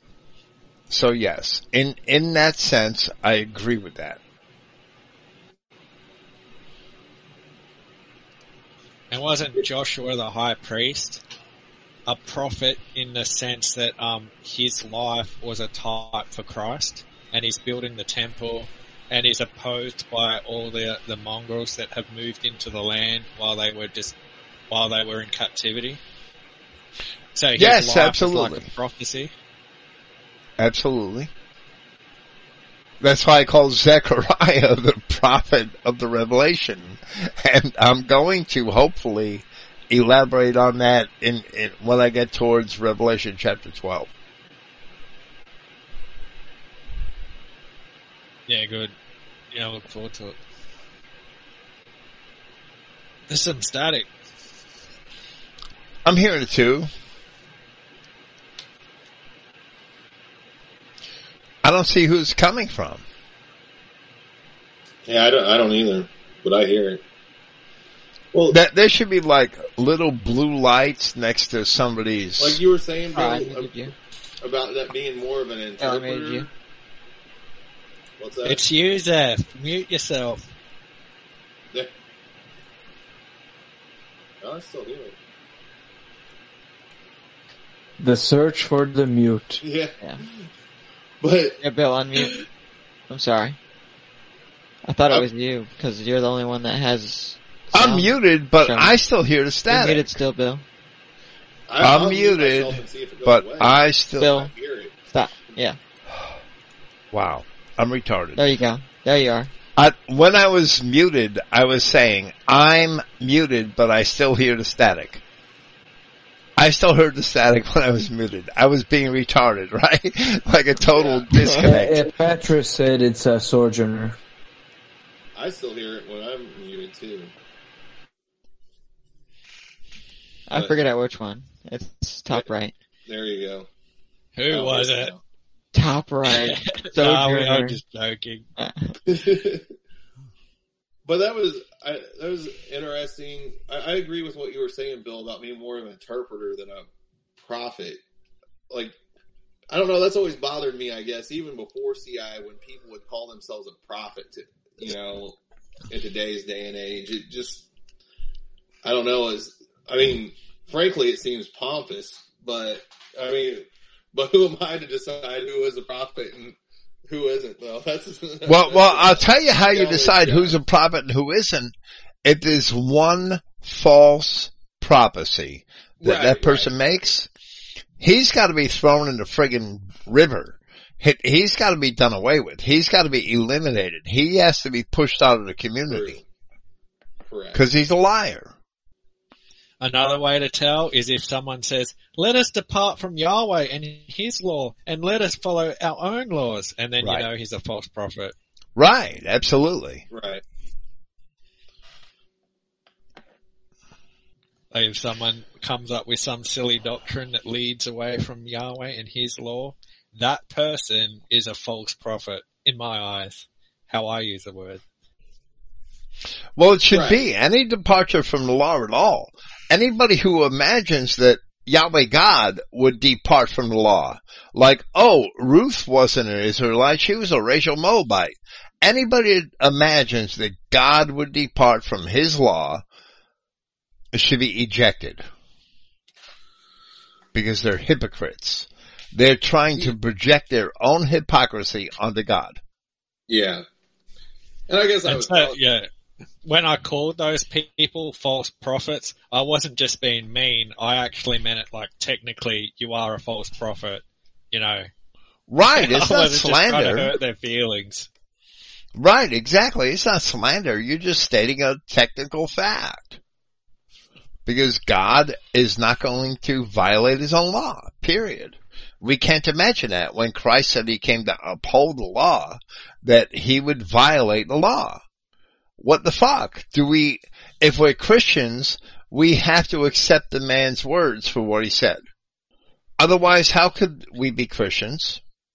Yeah, and the thing is, Bill, like, um, Christ died to uphold the law. If the law could just be done away with on a whim, then Christ would definitely be the one able to do it. He could have just said, you know what, my law doesn't matter anymore and I don't want to die, so you're all free from Right. the law and, you know, just do whatever. But he didn't do that. He died for his law and, um, he didn't, he did not, you know, undo the law at all. He said So- he wasn't going to do that too. let's just party because I don't have to uphold the law. I don't really have to die tonight. Let's just stay here in the garden of Gethsemane and get drunk on wine. And, and we'll get the Pharisees some wine and get them drunk with us. What the We can fuck? all be friends. And, it, Oh, and Peter man. doesn't have to be a Satan. I'm sorry Yeah. for calling Peter a Satan. I repent. Peter Jesus drinking from a bottle of wine singing, why can't we be friends? Get the hell out of here. Can you imagine? Can you imagine Judas Iscariot arriving saying, "Master, you're finally free from the law. Yeah. This is your true." Yeah, right. I, I mean, there's no end. Once you believe that God is corrupt in that manner and that his word doesn't really mean anything, then you're down a slippery slope to hell and there's no end to it. It, you're going down it. There's no preventing it. Screw that. That's terrible. Well, That- it's that's- just like Joe said. Sorry. go ahead. No, no, it's just because, like Joe said, of you know Christ repenting from his racism against the Canaanite woman. I know. I think this could be an interesting point to explore. I mean, to whoever wants to hear about it. Yeah, you know where I saw that?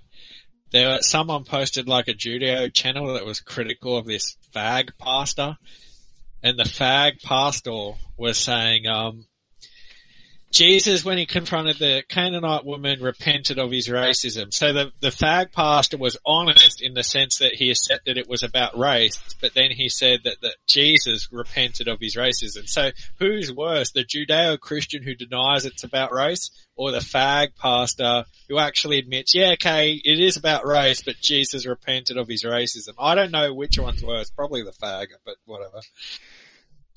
I think they should all be shot because God already has them sorted out. We we don't need to do acts of terrorism there. We're going to win in the end, no matter what. So just got to put the I'm just disclaimer there. No, you guys don't understand. Here's the thing. He called her a doggy. Like, you know, oh, this is a pet. Pet, pet.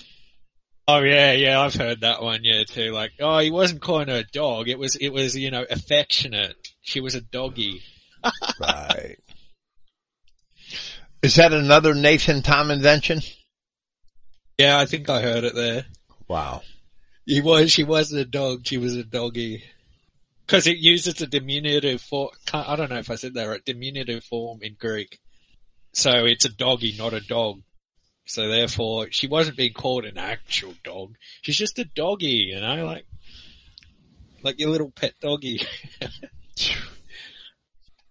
Yeah, that's just like, um, Eli James being back there in Palestine whispering over Joshua's shoulder that Yahweh didn't mean to kill all the Canaanites. If they're less than 15%, they're okay. Alright. That was my joke 10 years ago.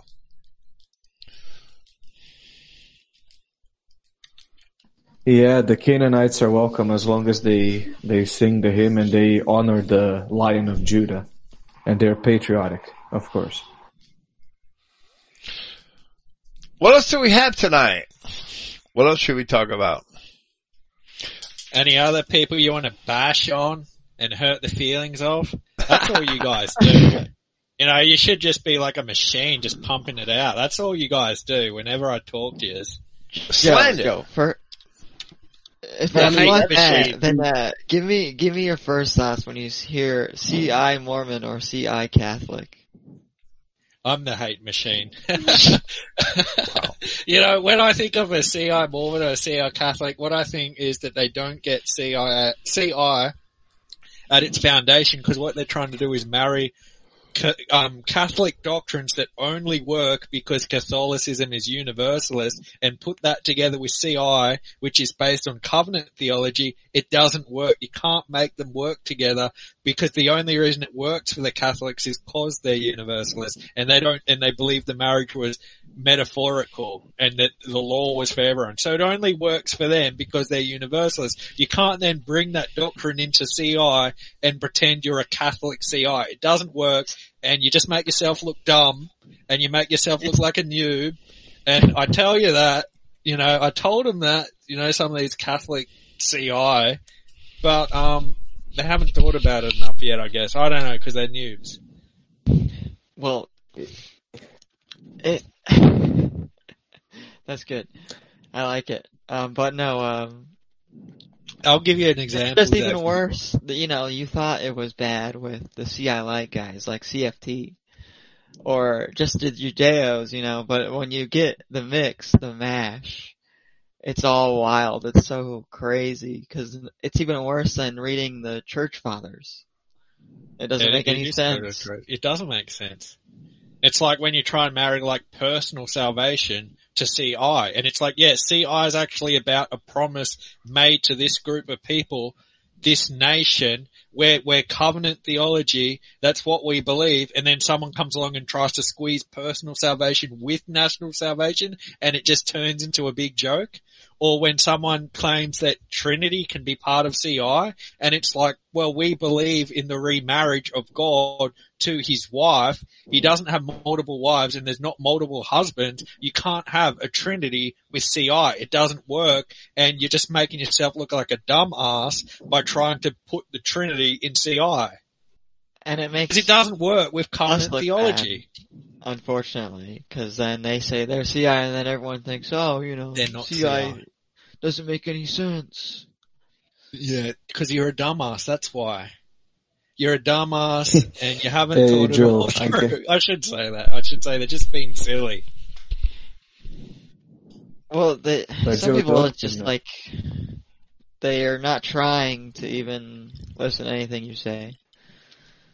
Not trying to be like logical and objective. They're just trying to be feeling. They're just like we say. They're feelings based.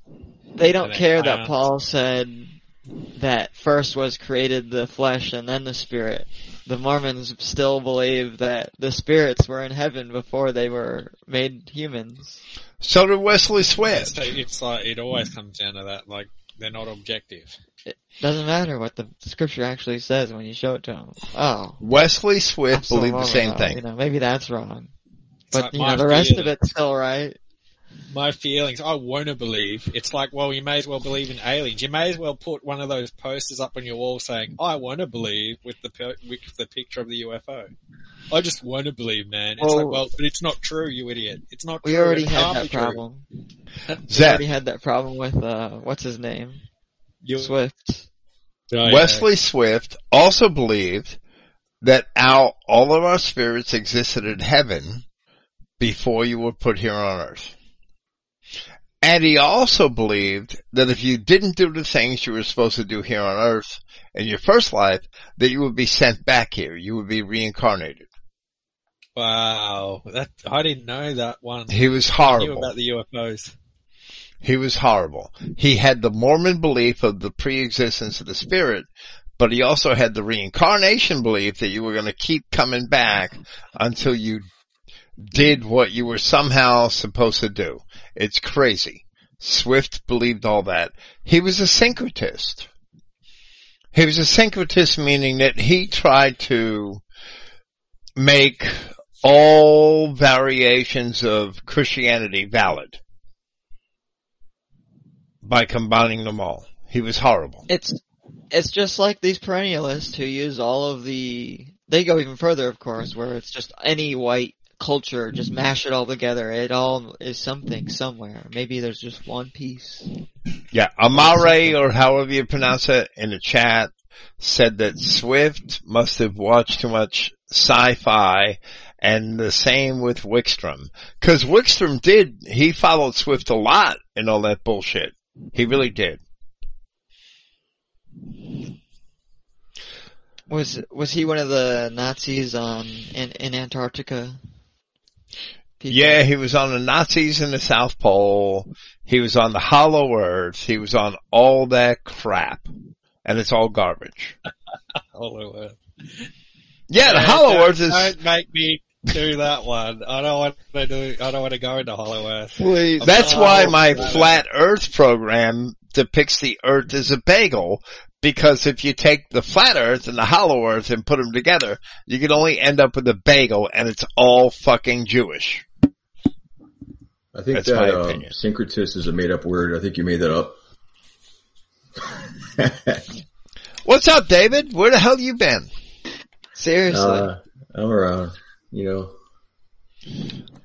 Here, Mel- Melissa made this for me. Look at that. Look at that. Look at that. A coaster. Nice. I think that's cool as hell.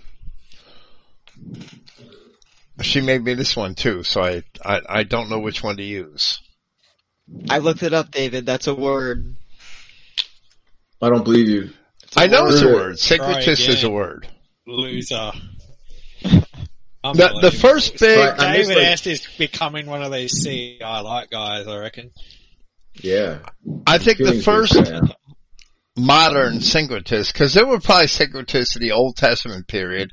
There were probably some clowns back there in Samaria trying to syncretize the Word of God with the Baal religion or something. But the first modern syncretist was Philo, or, or Philo as he's called.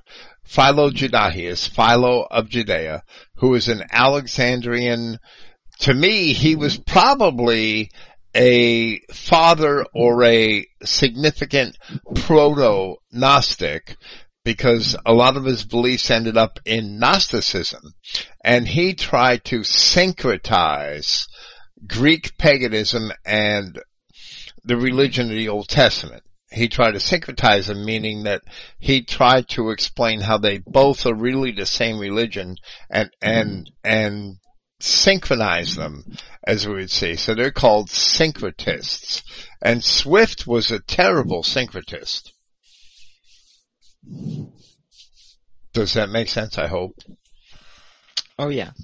Well, I mean, it doesn't make sense that he was doing that, but uh, that makes sense. Right. I'm just hoping my explanation makes sense. Or otherwise, I might have to rethink it and elaborate. But And I checked, and the verb form apparently is a word too, so you can say syncretize. I know I can say it. I don't just make up words and pull them out of my butt. Come on. Hey, I David. got, I got connected there, but yeah, that Philo guy, all right, he was probably one of the most influential people, influential men that are unknown of, like basically, um, not, you know, nobody knows who the hell he was, but he's extremely influential. Right. Neo That's a good point. something that is um, also so prevalent. You know, I, I've spoken to Orthodox Christians; they don't even know what the hell Neoplatonism is. Right. Um, for the most part, they don't understand that that even exists and that they believe in it. I understand that. And I believe that Philo was the, basically the proto-Gnostic, that his beliefs evolved into Gnosticism and middle or Neoplatonism. Yes. That all came from Philo. That's been my opinion Also- for 15 years.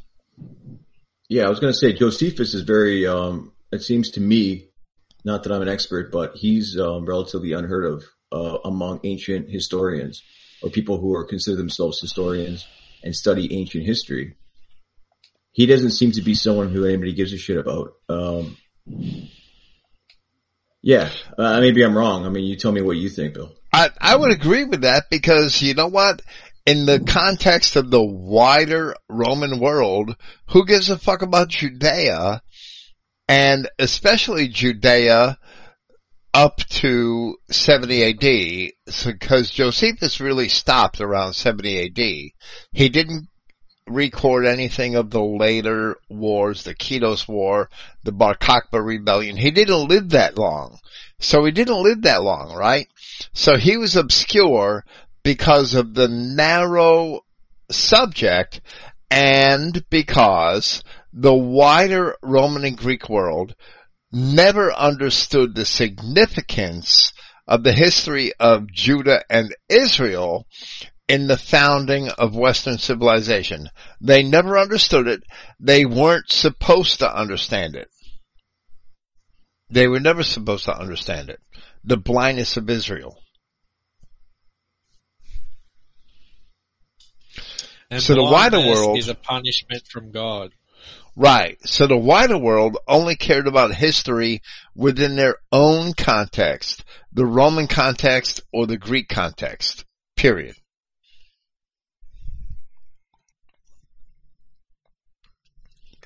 So Josephus was arguing with Apion, but maybe he should have been arguing with Livy or some other later historians. Su- Suetonius? No he's in his that that first century time frame when some of those significant his, historians didn't yet exist, but he's after the time of Livy.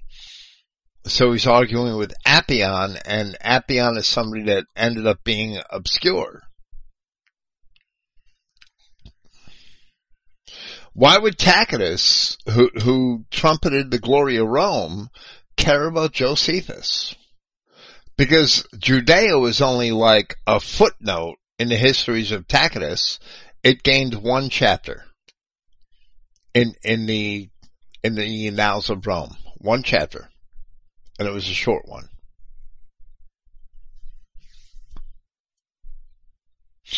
So Josephus was obscure in the ancient world. I understand that. I understand that, but I understand it according to the prophets. If the prophecies were to be fulfilled, Josephus was supposed to be obscure.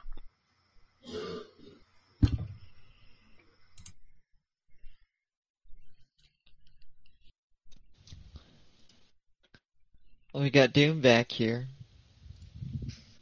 What's up, dude? Yeah, sorry, the dog had to go outside and go let her out. Yeah, I feel bad because I didn't give Otto any attention tonight. I was supposed to make it back downstairs after my shower and I didn't have time. So here That I poor am. boy. But he'll live. I got a half a strip steak. I got half a strip steak in, in, in the refrigerator for him from last night that I couldn't finish. I just wasn't hungry. So when Otto gets that, all of his being ignored today will be forgotten. Yeah. Bill, you got bad weather down there? Yes, all day. Yeah, that's what I, that's what I heard.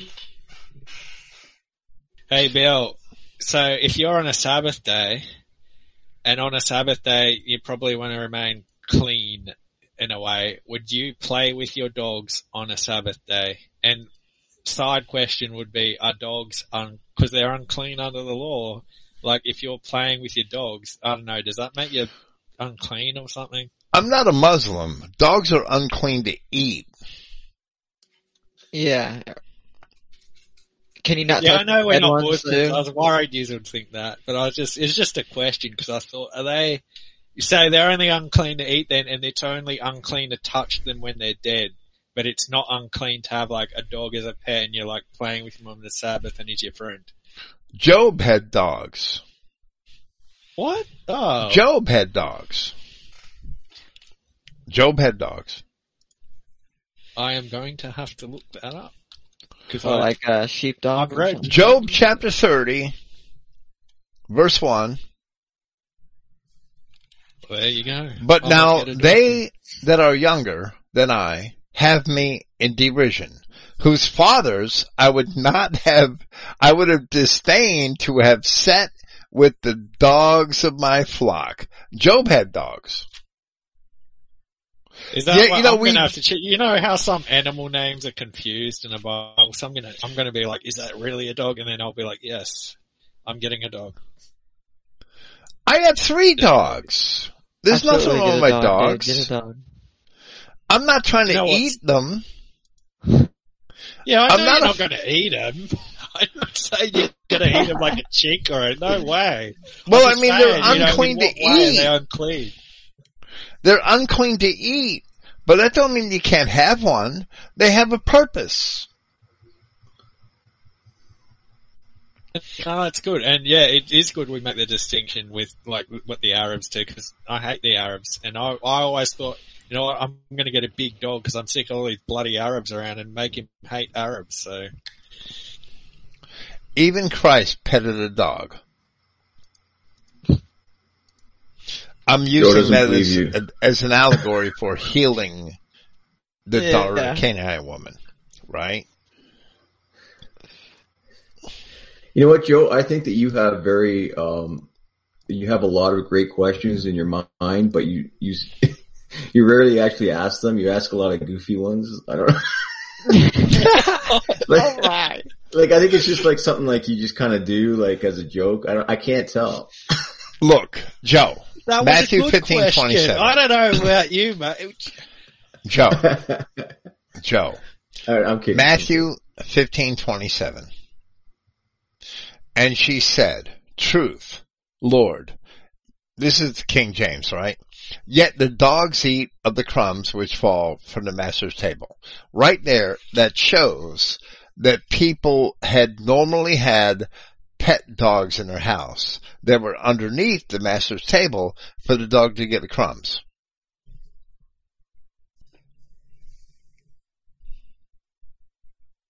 Yeah, good. Well, that's good because I wouldn't mind a big dog or a Doberman or something. Well, I mean, okay. good I won't have a that. big dog in my house because I don't want a dog big enough to come up and eat off my table, right? Fuck that. I'll, I'll beat his ass to the floor. But Otto, my big dog, is an outside dog. And that dog is great. And nothing happens outside my house without me knowing about it. Cause Otto's barking like a son of a bitch. And that tells me that something's wrong outside my house. And I go out on a deck and I look, or I go downstairs and I walk around. So Otto's great. But I have two little dogs in the house, which are miniature dachshunds. They're about 12 pounds that they're really Melissa's dogs, but they are also very good dogs in a lot of ways and they're good companions and my wife loves them and, and is entertained by them. So, so to me that's wholesome to have dogs that have different purposes around your house is wholesome. And that doesn't mean that I'm going to sleep with them or eat them or do anything else that's unclean by the law. But these fucking Jews and Muslims, because that they take everything to the extreme as a pretense of righteousness. They only live by pretenses of righteousness. They don't live by real righteousness. It's clear to me in, in scripture that people had dogs as flock dogs as Job had. He had the dogs of his flock. So they were sheep dogs. And, and dogs have always had that function. They were trained to guard a flock of sheep. Or dogs under their tables that could get crumbs. That was just a normal societal construct of the time that the Canaanite woman was referencing. She ain't good for doing it. She was just speaking in the terms of a normal societal construct of that time. That's all. And it's harmless. And also, if you don't mind me saying so, um, I, I believe that the other races, like these goats, they think, um, like autists. And, and what I'm about to say is not a slight on white people who are autistic. However, they do have a, a, a problem, all autistic people thinking in the abstract. And so they can't really grasp, um, the difference between literal meaning and, uh, something that is non-literal, having having a deeper meaning, and that is Right. something that is a trait of of goats. They they have that problem, and it's unfortunate that white autistic people have that too. But that's just a fact of life, in my opinion. Yeah, I agree that there there are some people who take some uh, intellectually disadvantaged people that insist on taking everything literally and can't see it at a greater depth of meaning. I agree with that. They have trouble with metaphors and allegories and so forth. Um, yeah. And that's part of, I think, the reason why they can't hear when Christ says, you can't hear, my sheep can hear. Right. That's fine. What? Mm. Yeah, I, I, that's that's bringing in like some sort of psychological construct into CI though. Well, I think it's a uh, physical trait because um, the frontal lobe of our brains, as white people, are more uh, advanced and they're, they're they're larger, and that's where we think abstractly. And anyone who is mixed, or the more mixed they are, the less of a frontal lobe they'll have. So Okay. they cannot think in that way. I have Although a more clear white example. autistic people have that same problem, and I don't know if they have that problem in their brain or not. However, that's that's the physical trait from the racial perspective as to why they they are that way.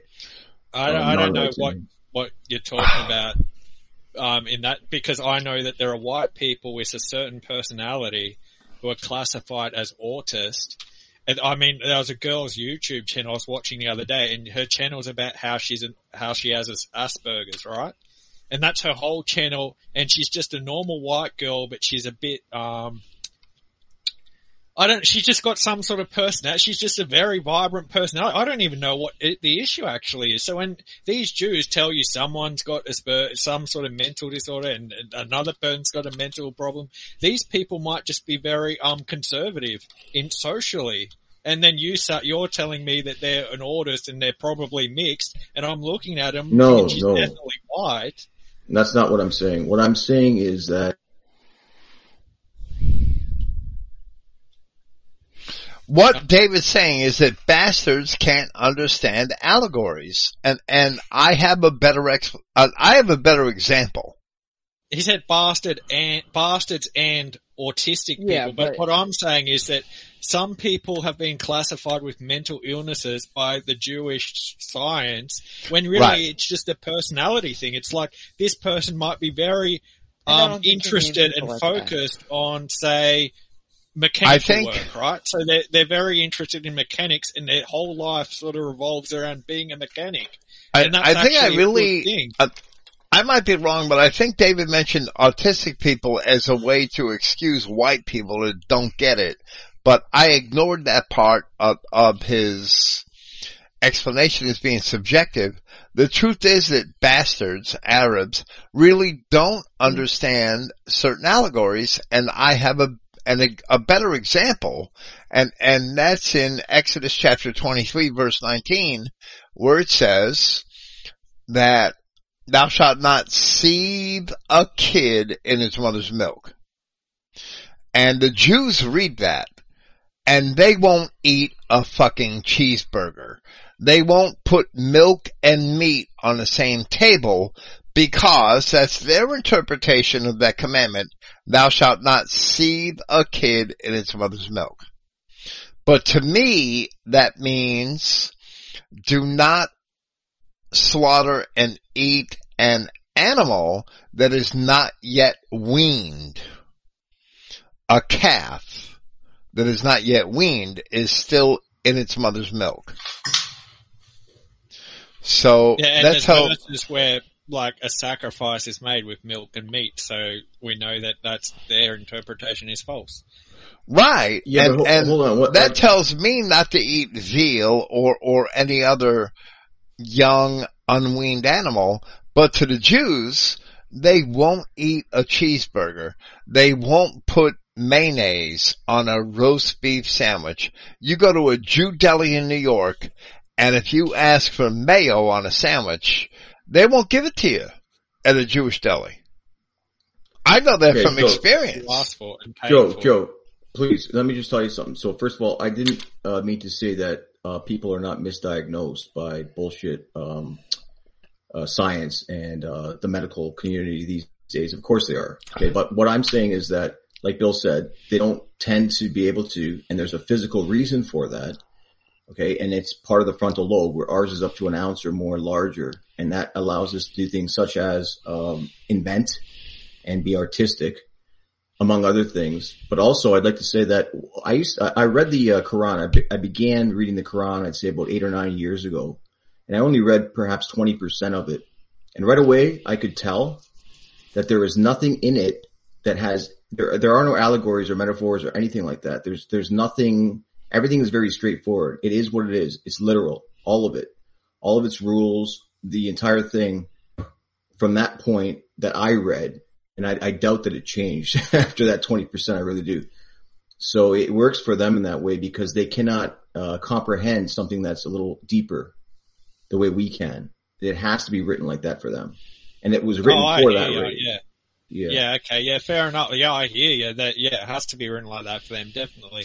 It, I just thought you had related it to my question about dogs, and now you're saying, "Oh, Joe is taking it too." I thought you were relating it to my question about No. dogs being unclean. I'm like, "What? Get get real, David." you know, I thought, yeah, well, that's fine. Yeah, I do agree with that though. That you have to, if you. T- the Jews really have to spoon feed it to these niggers to get them to do what they won't. And even then, it, they're unpredictable. You can't make a nigger into a Christian. They're never going to understand the parables of Christ. I think that also just helps uh, prove more of why Christ is saying parables like he explained, um, and then why he's going and telling his apostles You know, as far as what I'm these things really if- mean. But like, as far as I'm concerned, if someone doesn't get that many of the parables of Christ are racial, you know, they've got some sort of issue because he's not talking about agriculture. So that's, that sort of speaks to what David's saying. And there's a lot of people here, I'm, I'm not here, in CI Light, who don't get that it's not actually about fruit. It's not actually about, you know, different species of wheat and te- it's actually a racial parable and they don't get it. And so that's, David's quite right in that respect. You have to wonder about these people. Like, why are they as dumb as niggers? In fact, I don't, I don't even know if they understand what the word parable really means. Like, I don't, I don't know if they really grasp that. I, I can't tell. Because if you could grasp what parable means, then you might be able to understand it, or maybe not. I, I don't know. I, yeah, I don't- sorry, I'm sorry I misunderstood what you said. I, I didn't mean to misunderstand you there either, David. Yeah, no problem. That is so true. Like, oh, that, you know, what are they, what is he actually talking about then? Why would he even talk about agriculture? Like, it, what would be the point? What is the, what is the point? Or, and, you know, or bad feelings. Is he talking about feelings? Like, oh, Plants felt are like ideas. yeah, they're just, they just felt like tares and then the next day they identified as wheat because they, they can just identify as an Israelite when they're a Moabite. They can, they can just change their identity on a whim. You know, it's all about feelings. It's not about Yeah, you know race. too? How dare you assert it's about race? So let's say you're, you're learning a new language, right? And it's a second language to you or third, but usually it's second to someone. I'm going to learn French, let's say, or Spanish or whatever. Well, I'm not going to really grasp and understand what I'm reading unless I learn the finer points, which is like the idioms and expressions and the parables. I mean, if I, I mean, I can, I could have a conversation. I might be able to do a business meeting, but I'm not going to be uh, thoroughly fluent in it unless I can understand, grasp those idioms, right? And that's the thing about, I think that there's a correlation between that and the way that people read the Bible. So for us, even though it was written in different language and it's been interpreted or translated rather in many different languages, we still grasp it because it's still inherent to our ancestry, whereas they cannot. So it doesn't matter if it's Greek or Latin or French or, or German or whatever. The Bible is still going to have pieces of it in it that we're going to be able to grasp these parables and metaphors and and, uh, and allegories and so forth. But the other the other races really can't because I don't think that they've ever probably ever had even before Islam was invented. Whatever they're they're worshiping the moon and the sun and all those weird cults. They probably still had literal teachings, right? Everything was probably very literal. And again, that goes back to when you study race. Like for me, when I studied race and the differences in race, it comes to their brain is different than ours and it's the frontal lobe of their brain is just not large enough. It doesn't have the areas that we have and they have less folds in the front of their brain, which allows them to grasp what's being said. They're always thinking literally. And I think that it leads to a lot of conflict. Like when you talk to them, they, they, you know, it could be, you know, like the, the slightest thing and they, they freak out because they're not getting what you're saying, right? You know, it could be like some uh, dispute over like the price of something or whatever, and they they seem to lose it because they misunderstand what you're saying. And it isn't necessarily that they don't understand English because they may have grown up here, right? And English is in a way their first language. They speak it perfectly, but they still do not grasp that what you're really saying. They cannot. They don't have that in their in their mind. That's what I've experienced anyway. Growing up in a very multicultural, multiracial area.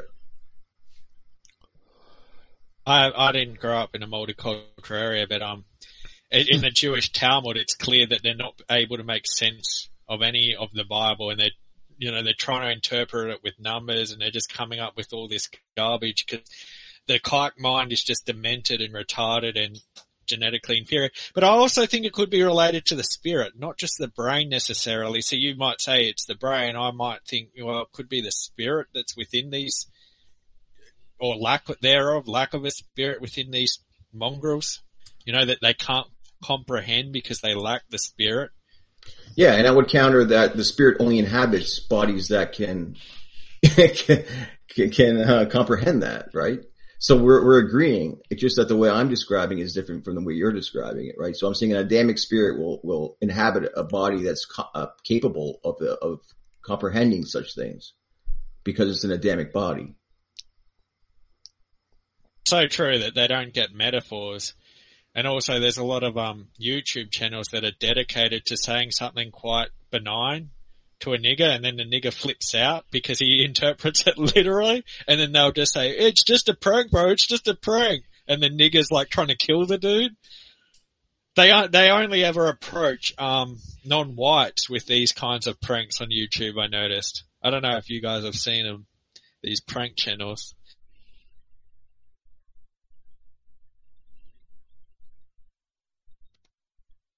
No, I don't pay too much attention to niggers on YouTube. I'm sorry. No, it's not like that. It's like sometimes I click, I get clickbaited, Bill. Yeah, sorry, I, I, I keep getting booted yeah. off and have to log back in. But the last thing I heard you talk about was, was those YouTube videos. But I completely agree.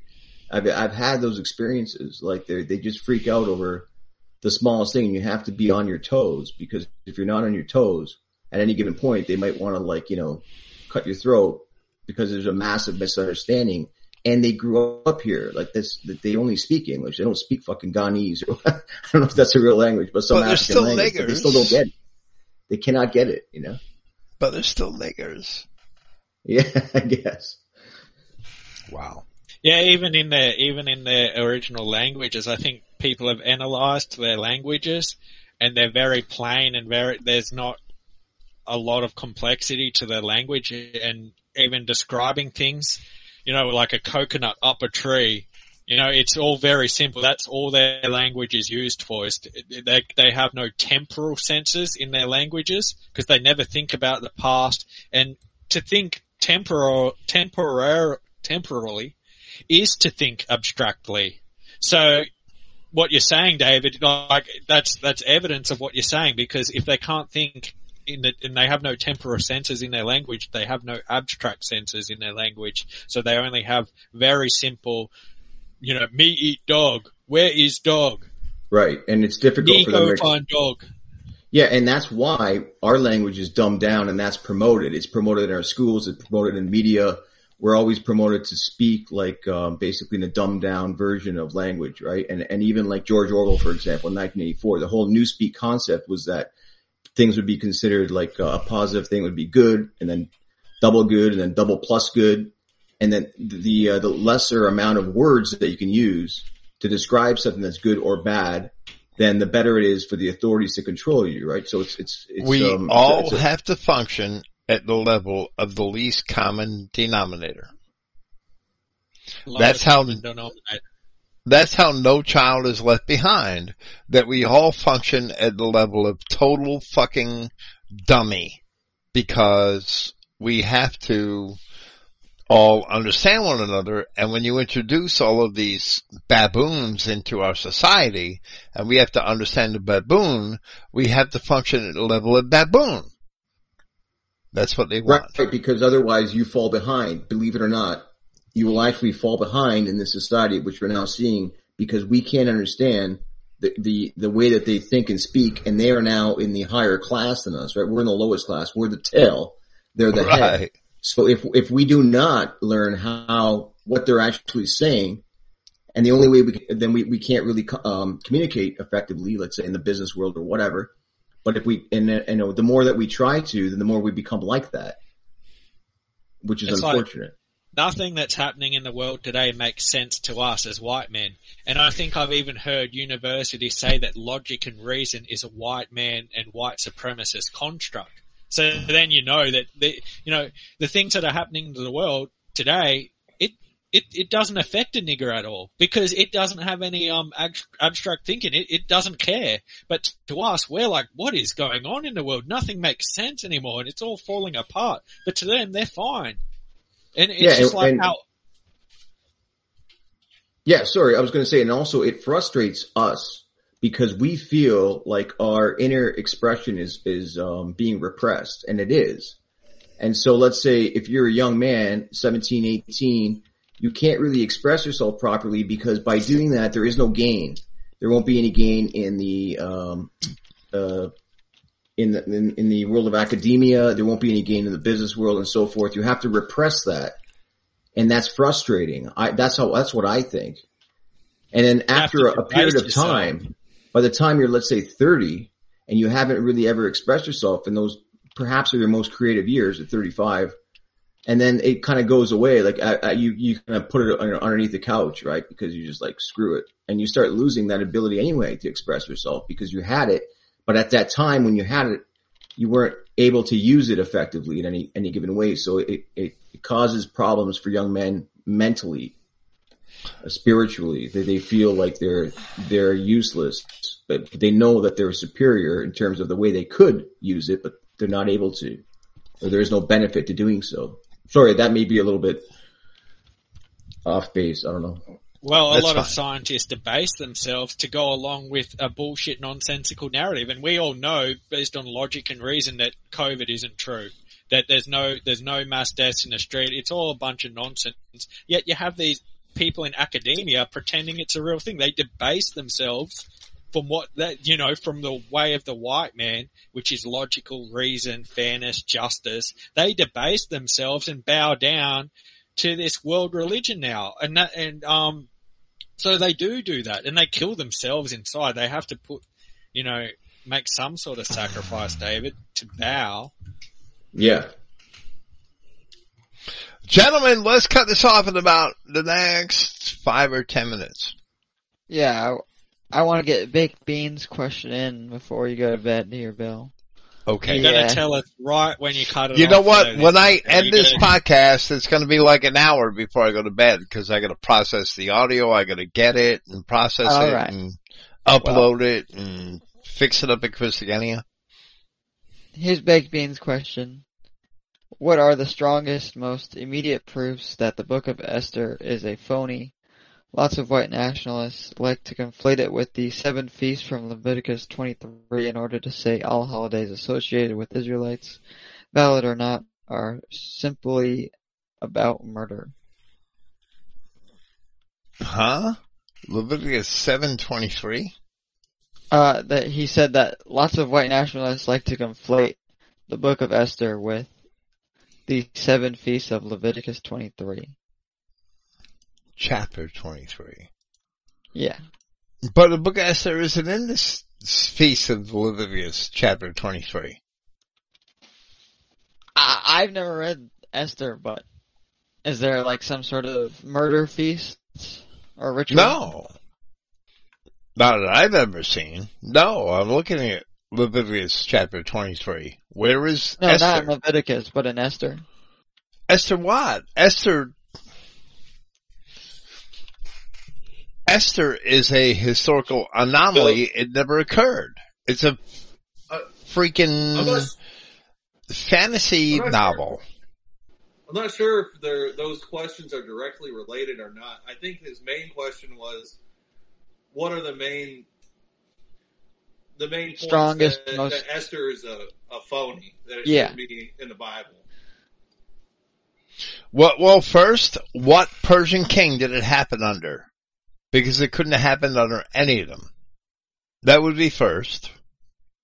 The events in Esther could have happened, and, and I proved this when I did my podcast on Esther, what that as the chronology in Esther is, from event to event to event, what Persian king did these events happen under?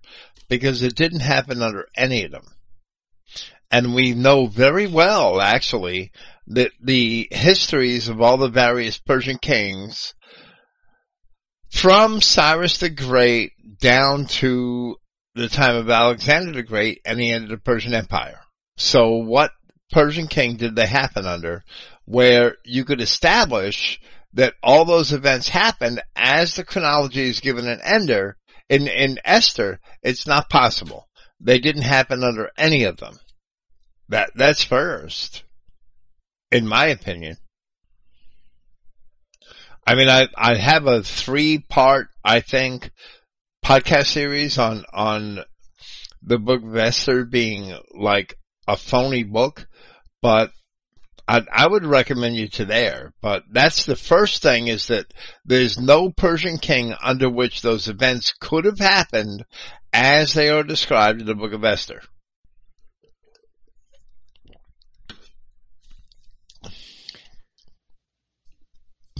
So that's my answer.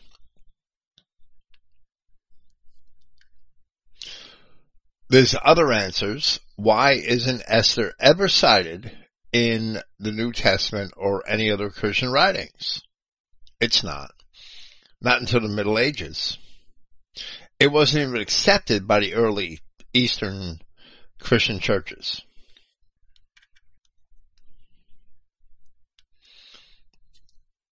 Other than that, I have to repeat everything I said in my podcast. So I'll just go hit the play button. I'm sorry. Yeah, I don't know how uh, white nationalists are using the Book of Esther to say that the Leviticus rituals are oh, about murder or something. No, that they're just, I, I don't know. I don't know what their argument is fully, so I can't answer it fully. What, what is the white nationalist argument fully? The best place for that would be a Christogenea forum post so I could see it and answer it comprehensively. I can't answer it comprehensively here on the fly when I don't have the entire argument. But it's clear to me that the book, the events described in the book of Esther happened in no history of any of the kings of Persia. Also, um, sorry, I, I kind of got booted off again. I don't know if this was mentioned already, but God is not mentioned in the book of Esther even once. Right, there's a lot of other peripheral problems with the book. Yes, that's true.